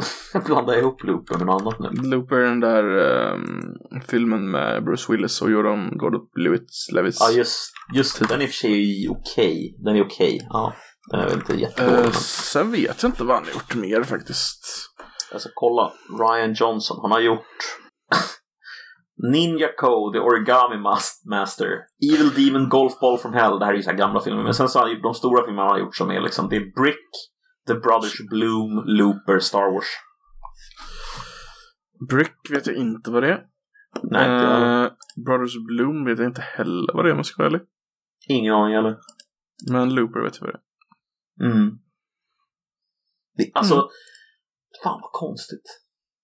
Han fick jävla... Han fick, han fick smaka, alltså. om vi säger så. Ja. Nej, konstigt alltså.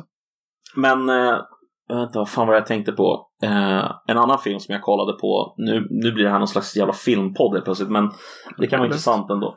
Eh, I juletider så kommer väl folk ha tid att kolla mycket på film kan jag tänka mig. Och då Eh. har vi tillsammans faktiskt sett den här Gangbang Sluts 3. Ja, precis, exakt. Nej, men jag såg eh, Tenet. Eh, Har du Tenet. sett Tenet? Den såg jag på bio faktiskt. Det är den enda filmen jag sett på bio i år. Alltså, nu kanske du vill halshugga mig, men jag tyckte den var riktigt usel. Alltså lyssna, jag förstår den. Jag Mm. fattar. Jag fattar Mm. vad den går ut på. Jag förstår, Mm. jag förstår. Jag tycker ändå inte den var bra. Jag tycker hela premissen är bara dum. hela premissen, hela upplägget i filmen är bara va? Det är bara dumt. Det var dumt. Ja men det, det alltså vilken konstig premiss att bygga en film på. Att man är kan åka intressant. baklänges i tiden. Ja, nu ska vi inte spoila filmen, men, men och, och det är ännu mer än det om man tänker efter. Mm. Eh, men det, men, men, men ja, jag vet inte. Jävligt inte impressive alltså. Jag förväntar mig mer av Christopher Nolan.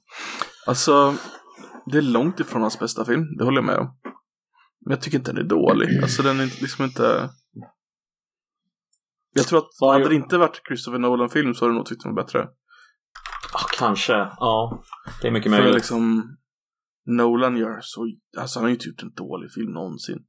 Nej, jag tänkte när jag ska kolla på hans... Här ska vi se, han har... Jag kan inte ut dem utan till. Ja, det är klart att du kan. Det är inte helt oväntat. Uh, Men av hans filmer då, om jag, om jag nämner hans filmer bara så här i rak, så är ju, vad skulle du sätta Tenet? Skulle du sätta Tenet eh, över eller under Batman Begins? Batman Begins är den första Batman. Mm. Under. Mm. Den andra Batman då? Det är den bästa Batman, så under. Ja. ja och den tredje? Lika med kanske. Okej. Och Interstellar? Oh, det är ju hans... Oh, under. Ja. Dunkirk? Hmm. Dunkirk såg jag också på bio faktiskt. Ja. Um, jag gillar Dunkirk. Den står ut lite av hans filmer. Um, ja, jag får nog sätta den under Dunkirk också. Inception? Det här, där är de, det är de mest lika varandra. Av hans två. De är mest lika varandra av hans, två, av hans filmer. Ja. Inception är den bättre filmen. ja. Tveklöst, eller? The Ja. Prestige. Prestige är den bästa filmen han har gjort. Så den, Ja. eh, alltså Prestige är In- typ, det är så Ins- in- jävla bra alltså. Jag älskar Inso- Prestige alltså. Insomnia. Insomnia har inte jag sett. Har inte jag heller. Fan, jag var helt säker på att du skulle ha sett den. Eh, den ska jag se någon gång. Memento. Liksom. Men, men den är klassisk så att det är svårt. Ja, det är svårt. Jag skulle nog Following inte, hellre se om sett. Tenant nu än jag skulle se om Memento, om jag ska vara ärlig. Alltså, Tenet är ju en sån här typisk film som på en andra gång du ser den så ser Mm. du saker som du inte såg. Så att, alltså, den är ju säkert värd att kolla om på det sättet. Mm. Men Den centrala scenen där i Oslo är ju fantastisk och skulle se många gånger. ja, den är cool. Den är jävligt Mm. cool. Eh, Och det håller jag med om. Alltså, det är ju, men den är ju den är cool. Missförstå mig rätt, det är en jävligt cool film. Mm. Men, och, Nej, men och han, han är ju... Men vad är det liksom... Vad är det för jävla konstig story? På riktigt. Men alltså han har ju alltid haft konstiga stories. Ja, men då är de bra också. Men jag tycker inte den är så jävla dålig alltså. alltså den, vad, vad skulle du sätta på uh, 1 till 10 då? Svag femma. Svag femma. Ja. Men jag... Du, du, Alltså, du ser var- ingenting i det att jag... Alltså jag stängde av den.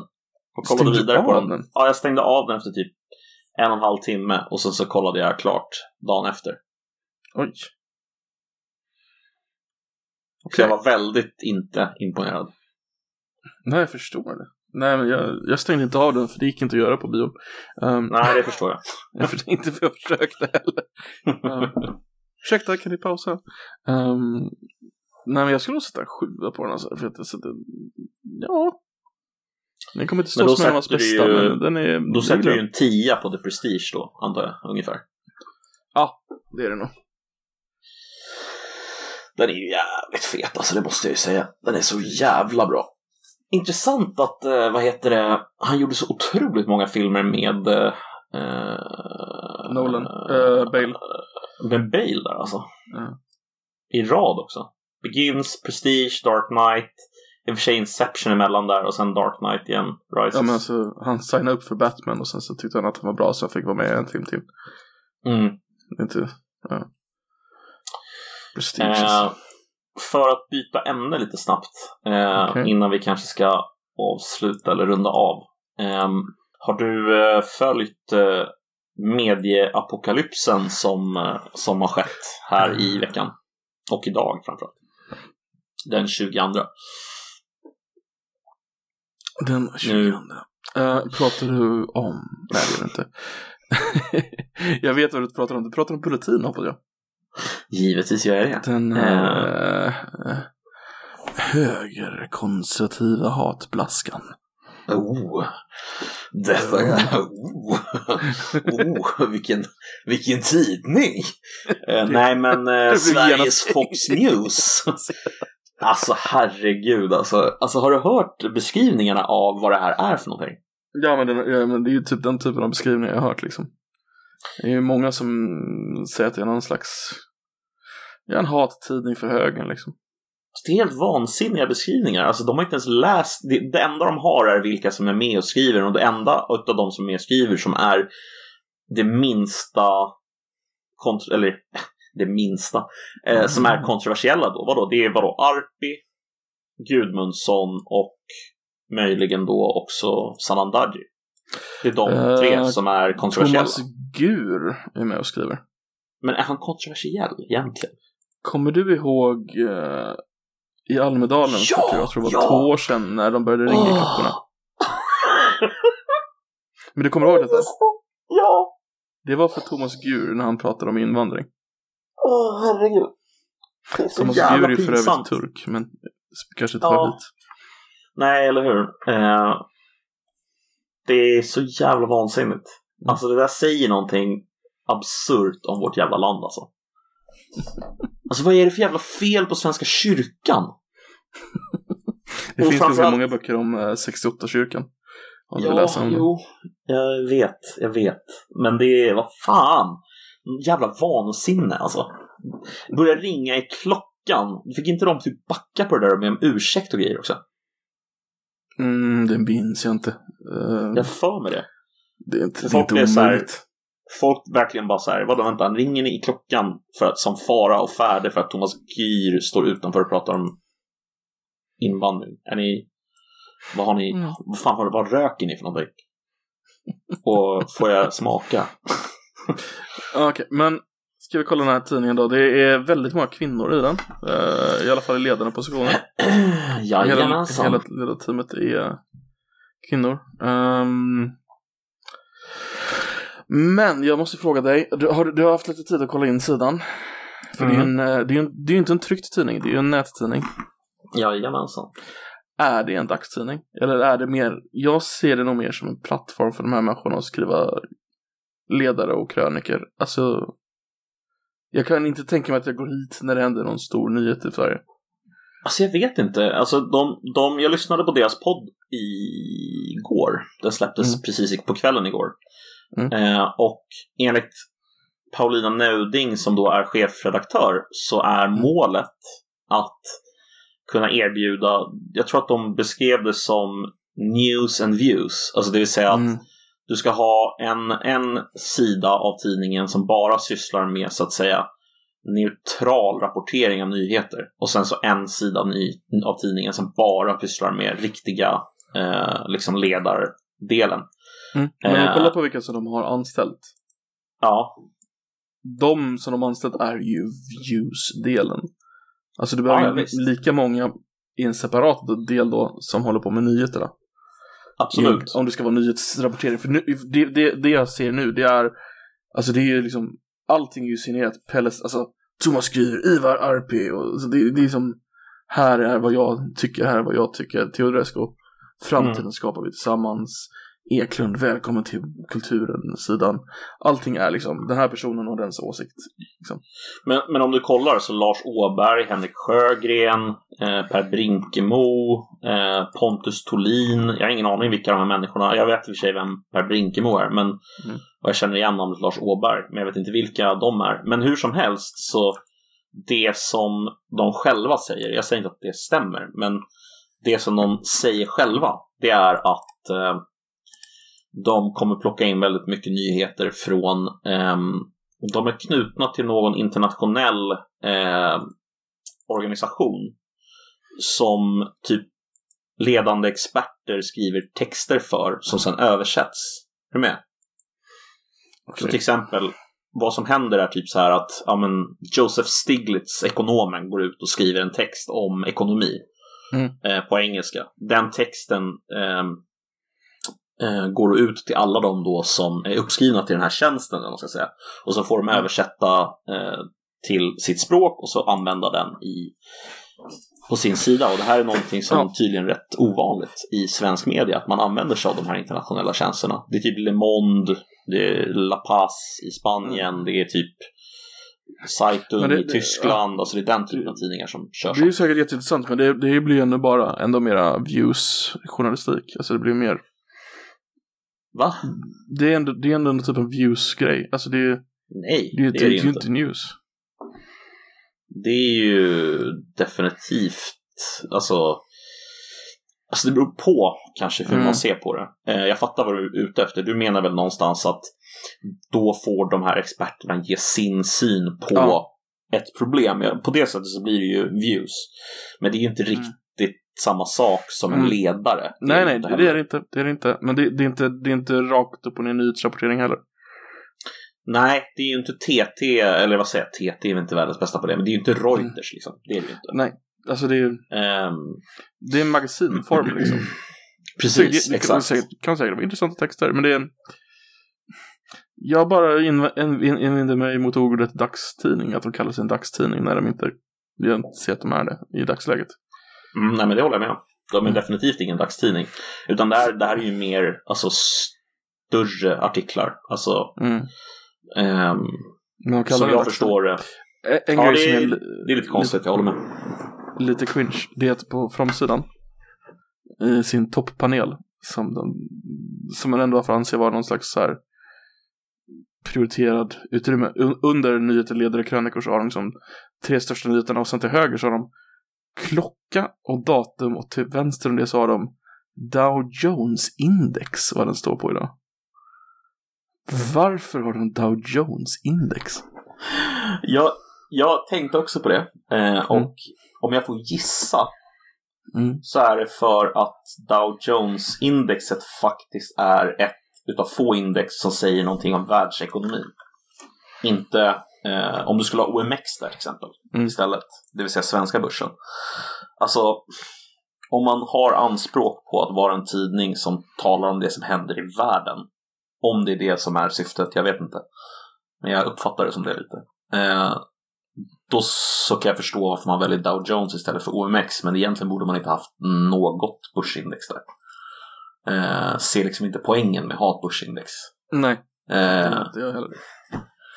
Det, det, det är en så jävla dålig indikator på vad som händer med världsekonomin ändå, så att det är så här. Ja. Men eh, varför, alltså klockan, alltså, och da- datumet är ju lite så här för att det ska se ut som en tidning liksom. Mm, Det kan jag köpa ändå. Det är lite, New- de, de, de, de har försökt kopiera New York Times på något sätt. Det känns timesigt. det känns jävligt timesigt. Det är ju hela, hela upplägget är ju lite finare tidning. Eh, ja men Le Monde, alltså de vill ju jämföra sig med Le Monde Mm. och, och ja. Tror du det kommer gå? Berliner Zeitung, nej inte på det sättet. Det tror jag inte. Eh, Jag tror, du inte att de kommer... ekonomiskt. Eh, ja, möjligt. Men då tror jag att de överlever på precis det som du beskriver som deras styrka. Alltså det vill säga Mm.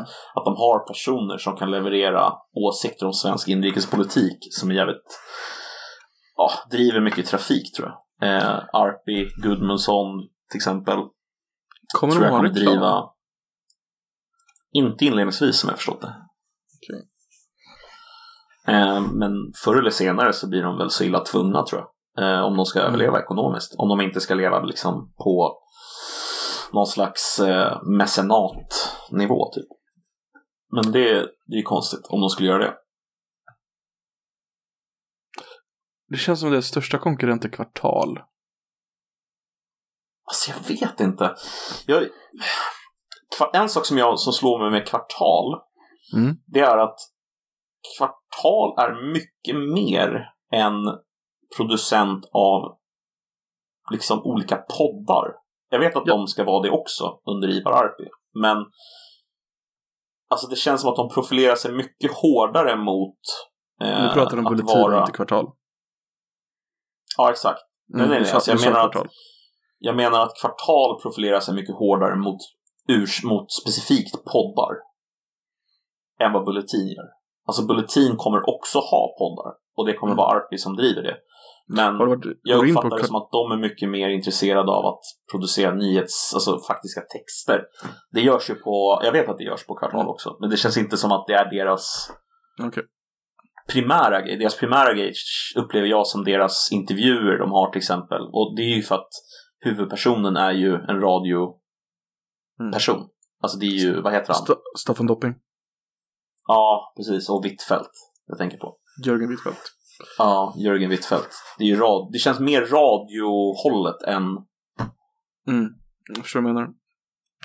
Det är väl där de lyckas profilisera, pro- profilisera sig också. profilera sig. Ja. Jag kommer inte Alltså- rätta det. Sorry. Nej, det var inte, min, Det var inte meningen. Det är okej. Men du, om vi ändå Ehm. ska göra det här till ett julavsnitt så får vi faktiskt prata om julen. Okej. Ska vi försöka Firar göra det? jul? Firar jag jul? Eh, Yes. Motvilligt. Nej, men jag, jo, jag firar jul. Absolut, det gör jag. Mm. Eh, firar du jul? Jag firar jul. Går du i kyrkan? Absolut inte. Under några omständigheter. Kommer aldrig göra heller. Gör du? Du går inte i Svenska kyrkan, skulle du våga gå till någon annan kyrka? Nej, eller jag, jag skulle inte vilja. Eh, jag ser liksom ingen, alltså jag, Nej, det kanske blir för personligt. Um, Nej, det- Får jag, får jag göra en hypotes? Eller Ja, en, en hypotes som du får svara på. Mm. Du träffar en jättesnygg tjej eh, som är eh, jättefin och trevlig och ni klickar på alla områden och ni kommer gifta er och ni gifter er och ni gifter er. Bla bla bla, Mm. allting är jättefantastiskt. Hon har en fantastisk familj, du har fantastisk familj, allting är jättebra. Här smittar sig det. I en, ena teorin så är hon med i Svenska kyrkan och vill att du går med henne till Svenska kyrkan på midnattsmässan där. I en andra Mhm. teorin så är hon med i, vad ska vi säga, och någon Katolska ortodox kyrka. Och då vill hon att Ja. du går med i den ortodoxa kyrkan. Vilken är det mest troliga att gå med? Alltså inte gå med i kyrkan, utan bara hänga med till kyrkan. Alltså jag, jag skulle inte ha något problem att följa med på någon av dem. Alltså egentligen. Nej. Alltså, alltså om det var så. Men så det är ju alltså bara varje år så skulle du gå, vara tvungen att gå med några gånger till kyrkan.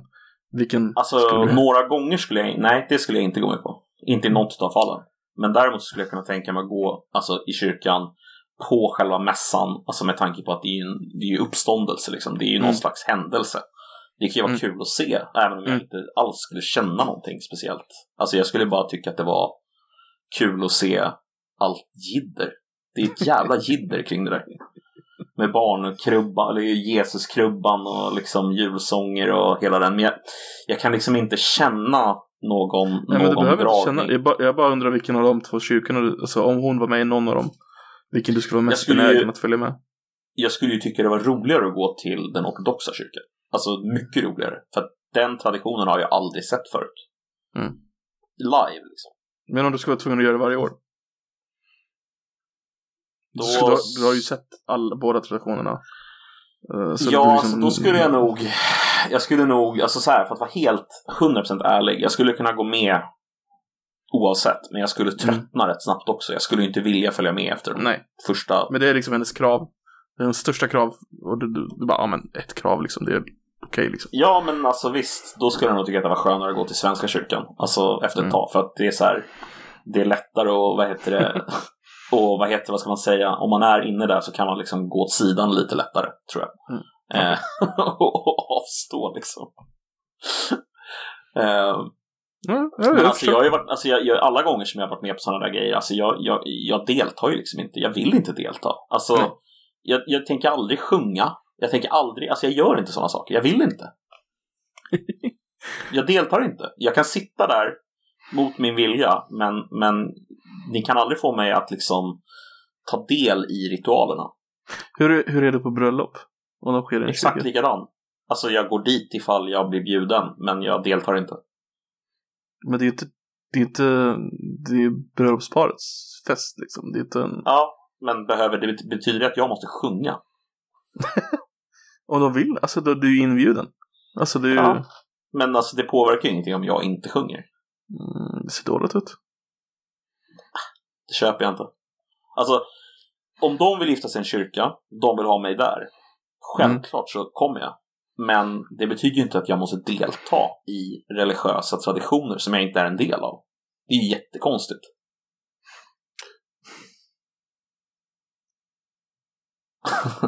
Ja men det är ju det som är själva bröllopet tänker jag. Alltså skulle det, om du hade någon judisk vän så skulle de ha, ha sitt, eh, det kallas väl också bröllop såklart. Um, jag vet inte vad de gör men de, men de gör den här roliga grejen med stolen du vet. De bara, da, da, da, da, da, da.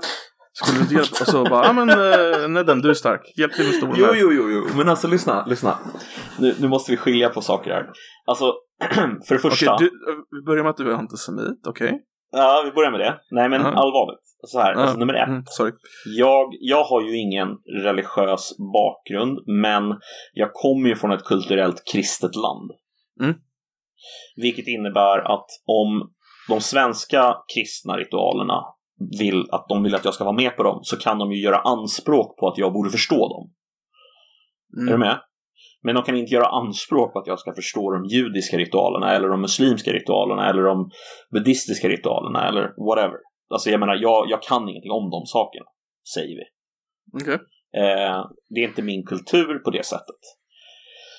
Eh, därför skulle jag vilja påstå att de, det, alltså det är en konstig jämförelse för att alltså, skulle jag bära till exempel en stol i en kristen kyrka, eller vad säger jag, i en judisk synagoga. En sån här, jag Mm. vet inte, jag tror inte ens man får det om man inte är, jag har ingen aning. Ingen aning. Men skulle jag göra det så skulle det inte vara en, en handling med någon slags rituell betydelse för mig överhuvudtaget. Eh, Men i och med att du Men- är icke-troende så har ju inte den här handlingen Nej, en, du har helt rätt i det. eh, Men låt mig förklara vad jag, vad, jag, Mm. vad jag menar med att den skulle ha en rituell betydelse för andra människor runt omkring mig i till exempel en svensk kyrka. Är du med? Det vill säga att den skulle inte ha någon rituell betydelse för mig, även om jag gjorde den Men då, i en svensk då kyrka. förutsätter ju att de här eh, judarna då har den kännedomen av dig tillräckligt hårt för att förstå att den inte har en rituell betydelse för Ja, dig. men om de säger Nedem, du är stark, lyft upp den här, då förutsätter jag att de känner mig tillräckligt väl för att veta att jag Jo, inte är alltså, jude. brud, Liksom. brudparet kanske gör det, men alltså, det kanske är 300 pers där. Alla känner ju inte, känner inte dig i så fall. Nej, men jag, min, min, min tanke ser ut så här. Alltså, jag är inte jude och det vet de om. Mm. Det förutsätter jag att de i den här situationen vet om. Och om vi pratar om den så att säga kyrkliga varianten där det pågår ett bröllop eller en begravning eller vad som helst så är det helt enkelt så att jag är inte kristen men det finns en kulturell kristenhet bakom och om jag deltar så blir jag medbrottsling. Oj! Hårda ordval. Ja, jag var medvetet. Men eh, alltså så här, jag vill inte delta för att Mm. det är en, jag, vill inte, jag vill inte vara en deltagande part i det där bara. Ehm, jag kan absolut dyka upp för att, för att vara liksom, göra, göra, vara trevlig, men jag tycker inte att det Mm, ingår mm. att jag krävs på sång liksom. Så Jag långt kan man inte kräva av en person. Jag får gräva lite där. Ehm, skulle man kunna säga i och med ordvalen du har gjort här ehm, att du är, du har sagt att du är kulturellt kristen. Alltså, att jag kommer från ett kulturellt kristet Mm. land. Betyder det att du är kristen ateist? Kan man säga det? Mm, nej, det håller jag inte med om. Okej. Jag förstår vad du är ute efter. Eh, Mm. Det vill säga att det skulle vara någon slags kultur, protestantisk då, svensk Mm, mm, protestantisk kultur som jag inte kan. Men jag vågar påstå att att kalla det för kristen ateist, det blir som att säga liksom satanistdyrk eller djävulsdyrkande gudstroende. Alltså det blir, eller, alltså det blir det är två motsatser. Alltså Men det, det är ju ändå fortfarande den typen av... ehm, Om du skulle säga kulturellt krist... Alltså nej, nej, jag köper det, inte det det. finns någonting där som du, du, du skulle acceptera, men vi kan inte hitta orden. Jag skulle kalla det för vuxit upp i ett land med en historia av, av kristna mytbildningar, liksom, eller kristna ritualer. Men det är ingenting som jag själv vill beblanda mig med överhuvudtaget, liksom, alls. Noll. Jag vill verkligen inte delta. Jag önskar att du kände några Jehova som jag kunde skicka på dig. Det har varit roligt. Ja, alltså jag, jag har en väldigt stark aversion mot, mot eh, religion och framförallt mot, eh, så att säga, Jag har märkt det, Ja. därför tycker jag det är väldigt kul att peta på det. du får jättegärna peta på det. Alltså jag tycker att det är ett kul ämne att diskutera. Mm. Ja, jag vet inte var den där aversionen egentligen kommer ifrån. Det kan vara det här Mm. 666-tecknet som bara råkar finnas på mitt ben. Jag vet inte. Ingen aning. Eh, Men julafton, kul! Kul med jul! Jag en fråga. Julafton. Vad, vad tro, har du på ditt julbord, eller din familj på ditt julbord, som du inte tror att alla andra har? Ehm, eh, oxfilé med potatisgratäng och bearnaisesås. Wow. Nej, det är du nog ganska unik om. Inte i år, jag ska vara. I år så kommer det bli vanlig julmat, tyvärr. Eh, Men eh, förra året så tror jag att vi, eller om det var året innan, så käkade vi oxfilé med Men då måste vi potatisgratäng. Och... reda ut det här. Varf, hur ofta har ni haft oxfilé liksom? Nej, men vi har testat lite olika, festat till det lite, typ som om det var nyår. Liksom. Okay. Vi, käkade, vi, kä- käkade, vi käkade kalkon något år, bara för att testa. Varför på Ehm. julafton? Det är ju liksom ändå traditionernas högtid. Alltså det är väl en, alltså den mest, där vi har mest traditioner i Sverige. Det är väl alltså, För att ingen av oss är speciellt eh, traditionsbunden. Alltså ingen av oss. Nej. Och ser liksom ingen poäng. Alltså, eller så här. Ehm, vi käkar julskinka varje år. Det gör vi. Mm. För att det är jävligt gott. julskink, alltså det godaste är ju julskink. Dagen efter, alltså när man var liten, eller typ Ja, när man har stor familj och så går man upp dagen efter julafton och så är man, är man typ först Så öppnar man kylen och så är det liksom färdigskivad. Den där stora jävla julskinkan ligger kvar där. Mm. Halvt uppäten, men det finns massa skivor färdiga. Så tar man en sån skiva. Lägger den dubbelvikt på en vörtbrödmacka. Och så sätter man sig i soffan och typ med ett glas must. Ja, det är gott alltså. Jag Det håller med dig. är, jag minns upple- alltså den upplevelsen ligger så starkt i mitt minne. Att det var liksom, jag var Men- först uppe dagen efter. Jag var ganska Men- en liten grabb och så. Jag måste få fråga dig. Vad är det ni har på julbordet då som då står ut? Uh, oerhörda mängder sprit. är det så? Nej, det är nog ganska vanligt faktiskt. Um, Jag tror det. Vad heter det? Brysselkål. Um, du vet sådana här små, små fula jävlar. Mm. Ehm, min mormors uh, sambo, kan man kalla det. Ja. Han, han insisterade alltid på att ha brysselkål eh, Mhm. på bordet. Och det skulle vara grillat brysselkål i smör. Alldeles drypande av smör skulle den vara. Fan, det låter ju sig gott. Mm. Det är tydligen en halländsk jultradition enligt honom. Jaha. Så det kommer jag ihåg att vi hade varje år när han var med. Brussels sprouts. Mm. Och du vet, du vet vilka jag menar, de här små bollarna liksom. Mm, absolut. Mm. Ja, det, det, precis. det är vad jag kommer ihåg. I annars, jag tror inte vi var så jävla roliga. Vi, eh, mormor brukade göra egen, eh, egen gravlax. Det kanske är lite ovanligt. Ja, det kan det nog vara. Det Så hon hade alltid någon rolig, rolig ju- smak varje år. brukar man ju köpa färdigt liksom. Gravad Mm. Precis, Hon gjorde en egen. Men Mm. alltså jag vet inte, jag, jag får fråga dig en sak. Alltså, Ja. tycker du julmaten, bortsett ett visst antal saker nu, alltså så här, bortsett julskinkan och möjligen bortsett ehm, köttbullarna som uppenbarligen, alltså det är gott med köttbullar liksom, vem tycker Mm. inte om köttbullar? Men det andra, så här, prinskorv, Janssons frestelse, Mm. Tycker du de grejerna är så jävla goda alltså? Alltså jag kommer inte på så många fler nu bara för det, men det finns ju mycket grejer. Prinskorven, vad du ska göra med mycket. prinskorven. Du ska göra ett sånt här Nej. kryss i, i botten och toppen på varje prinskorv. Sen sprider Mm. det ut sig sådär som en... Eh, Men så har det alltid varit, men alltså jag, så har man, jag har aldrig gillat prinskorv. Det finns god, det finns dålig prinskorv. Vi har haft turen haft ganska god prinskorv. Väldigt saftig prinskorv. Ja. Um, ja, men jag gillar prinskorv, jag gillar Jansson, jag gillar eh, ägg med, med rom på. Det är ju jättegott. Nu är det min tur att ställa en fråga till dig här, känner jag. Ja, kör. Eh, en, en, så att säga, någon slags avslutande fråga här för, för dagen kanske också, eller för, för poddavsnittet. Men, men Mm. Om du får välja varje jul från och med nu, inte det här året, men från och med nästa år. Mm. Varenda jul så får du åka till ett resemål någonstans i världen. Du får välja helt fritt. Och du får spendera en budget som är motsvarande en riktigt fet, eh, riktigt jävla fet semester varje år. Men, men, men det måste vara på julen. Men det måste vara i december och det måste vara över julen och du får alltså inte fira jul i Sverige mer med svenska traditioner. Vad hade du valt? Du får inte fira jul i Sverige. Du, får inte, du, får, du kan fira jul alltså utomlands, det är helt okej. I de här länderna. Jag, jag, Men jag du- är nyfiken på sista meningen där. Du får inte fira jul i Sverige med svenska traditioner. Nej. Det är explicit för Sverige. Du, du får fira jul i Norge om du vill. Om du vill åka till Norge och fira jul. Det är fine. Okej.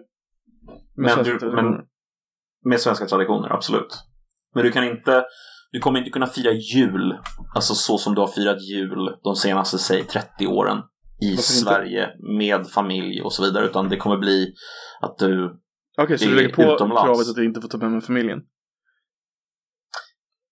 alltså, ja, eller alltså så här, så här. Alltså du åker ju utomlands. Mm. Eh, och du åker utomlands eh, säkert med familjen någon gång, men du kanske åker med någon polare en annan gång. Du kanske åker med tjejen en gång, du kanske, Mm. alltså är du med? Men du måste åka utomlands varje, varje år. över den tiden. Alltså, Någon min gång kanske du alltså, firar min med familjen. spontana tanke, det var ju bara att man skulle åka till, till, till Norge och hyra ett gigantiskt jävla slott eller något sånt där och sen bjuda in hela familjen och fira jul där. ja. Men ja, jo visst, det kan du ju göra. Men alltså, ehm, om, vi, om, vi gör det, om vi gör det lite svårare då. Du kan inte semestra i ett land som är kulturellt nära Sverige. Så inte Turkiet då. du, kan inte, du kan inte fira jul eller fira din semester i Norge, Finland, Danmark, Island. Du kan åka och fira den i Tyskland även om de är ganska kulturellt nära oss. Men du förstår vad jag är ute efter. Du vill helt enkelt att du ska typ åka på solsemester. Alltså jag, jag vill att du ska välja mellan att åka på solsemester, eller inte nödvändigtvis solsemester, men Mm. någonting som inte är i närheten av Sverige varje år, eller fira jul hemma i Sverige varje år. Det är ju hellre jul i så fall. Det gör det. Ja. Det säger ju ändå någonting om hur, hur du värderar julen, alltså tycker ju jag. Ja. Absolut. Då sätter du den ju ganska högt liksom. Ja, men alltså det är för att jag, jag har bra minne från julen, alltså jag vill återuppliva dem och jag vill att som där, den gången man får barn liksom ska det vara samma upplevelse, liksom så här jättestor släkt samlad Mm. vid julen. Stora långbord, alla sitter och äter och har trevligt. Och man ser som hela familjen samlade typ två, tre dagar liksom och bara umgås liksom sådär. Och så ska det vara kallt och jävligt ute. Och snö. Ja. Det- Där har vi kanske den tydligaste skillnaden mellan dig och mig då, Koffe. I den där typen av liksom Du skulle åka till på de här Egypten grejerna. typ. Typ, ja. Eller Thailand, eller Vietnam, eller till Japan, eller USA, eller... Jag skulle ju bara... Jag minns Jag skulle ju- för en jävla massa tänka på år sedan så hade jag en polare som åkte till Egypten över jul. Ja. Jag bara, var, varför det? Jag kunde verkligen liksom förstå varför han åkte då. Jag, jag har gjort det med mina föräldrar typ tre gånger. när jag var mindre. Alltså jag tror att vi var i USA över jul en gång, vi var i Thailand över jul en gång och vi var någon annanstans. En men, gång. men, men, förklara för mig, alltså. Hur, för, har du något julfirande då överhuvudtaget? Eller alltså är det bara, oj, nu är det jul, jag får en present. Eller får man ens en present? Resan kanske är presenten. Är det som en vanlig dag bara? Mm, Det var bara som en vanlig dag, men alltså att vi, vi uppmärksammade ju att det var jul liksom. Hur då? Det var, det var svårt att inte uppmärksamma att det var jul i USA om jag säger det. Ja, det kan jag tänka mig. Men i Thailand, så eftersom det inte är en tradition där på samma sätt, så var det ju mestadels då svenskar som, som firade jul. Och det var ju Mm. många svenskar på plats när vi var där. Så att Mm. det var ju någon slags så här, "Ah, nu är det jul, ja, fan vad gott det är med thaimat. liksom. Jag käkade ju ingen julmat eller sådär och det var inga presenter direkt, utan det var ju bara eh, Ja, vi käkade god mat och sen så gick vi vidare, typ. Okej. Men som sagt, ingen av oss är speciellt traditionsbundna eh, bundna på det sättet. Eh, Ja, nej. Hm. Fascinerande. Mm. Det, det, det, det ser olika Vi gillar olika. Mm. Vissa gillar fel. Vissa gillar fel och vissa gillar rätt. Det måste man ju få säga. Vissa gillar fel. Det måste man ju få säga. Ja. ja, ja, absolut. Herregud. Alltså man får väl tycka det liksom. Så länge som man inte tvingar någon att gilla det man själv gillar så är det fine. Det är väl det som är the point. Nej. Därför att du får väl för fan gilla det du vill så länge som du inte försöker bestämma vad jag ska gilla. Jo. Du får väl tycka att jag gillar fel, men du får inte bestämma åt mig. Än så länge. Never! Det är ju det. Jo, Nej! det är ju det politiken handlar om. Bestämma över andra. Inte över shot. Herregud. Jo. Nej. Nej, Du bara, nu, nu, du nu, fel. nu blir det läskigt. nu har du fel. It's Men, wrong. eh, ja, nej, skojar med dig. Ja, Ja. ska vi du? önska de små barnen en god jul. ja, vi får väl göra det. En god jul och eh, ett gott nytt år brukar man väl säga. Ehm, Ja, men jag tror vi hinner innan. Tror jag med, faktiskt. Men eh, om vi inte hinner så även ett gott nytt år. Eh, Ja. Och ha det eh, så fint. Kolla inte på Kalle Anka åt mig. Så blir jag nöjd. Eh, Jag ska kolla på så jävla mycket Kalle Anka, alltså. Det tycker jag du gör rätt i. Men du, covid och gott nytt år. Covid. Ha det bra. Det gött. Hej.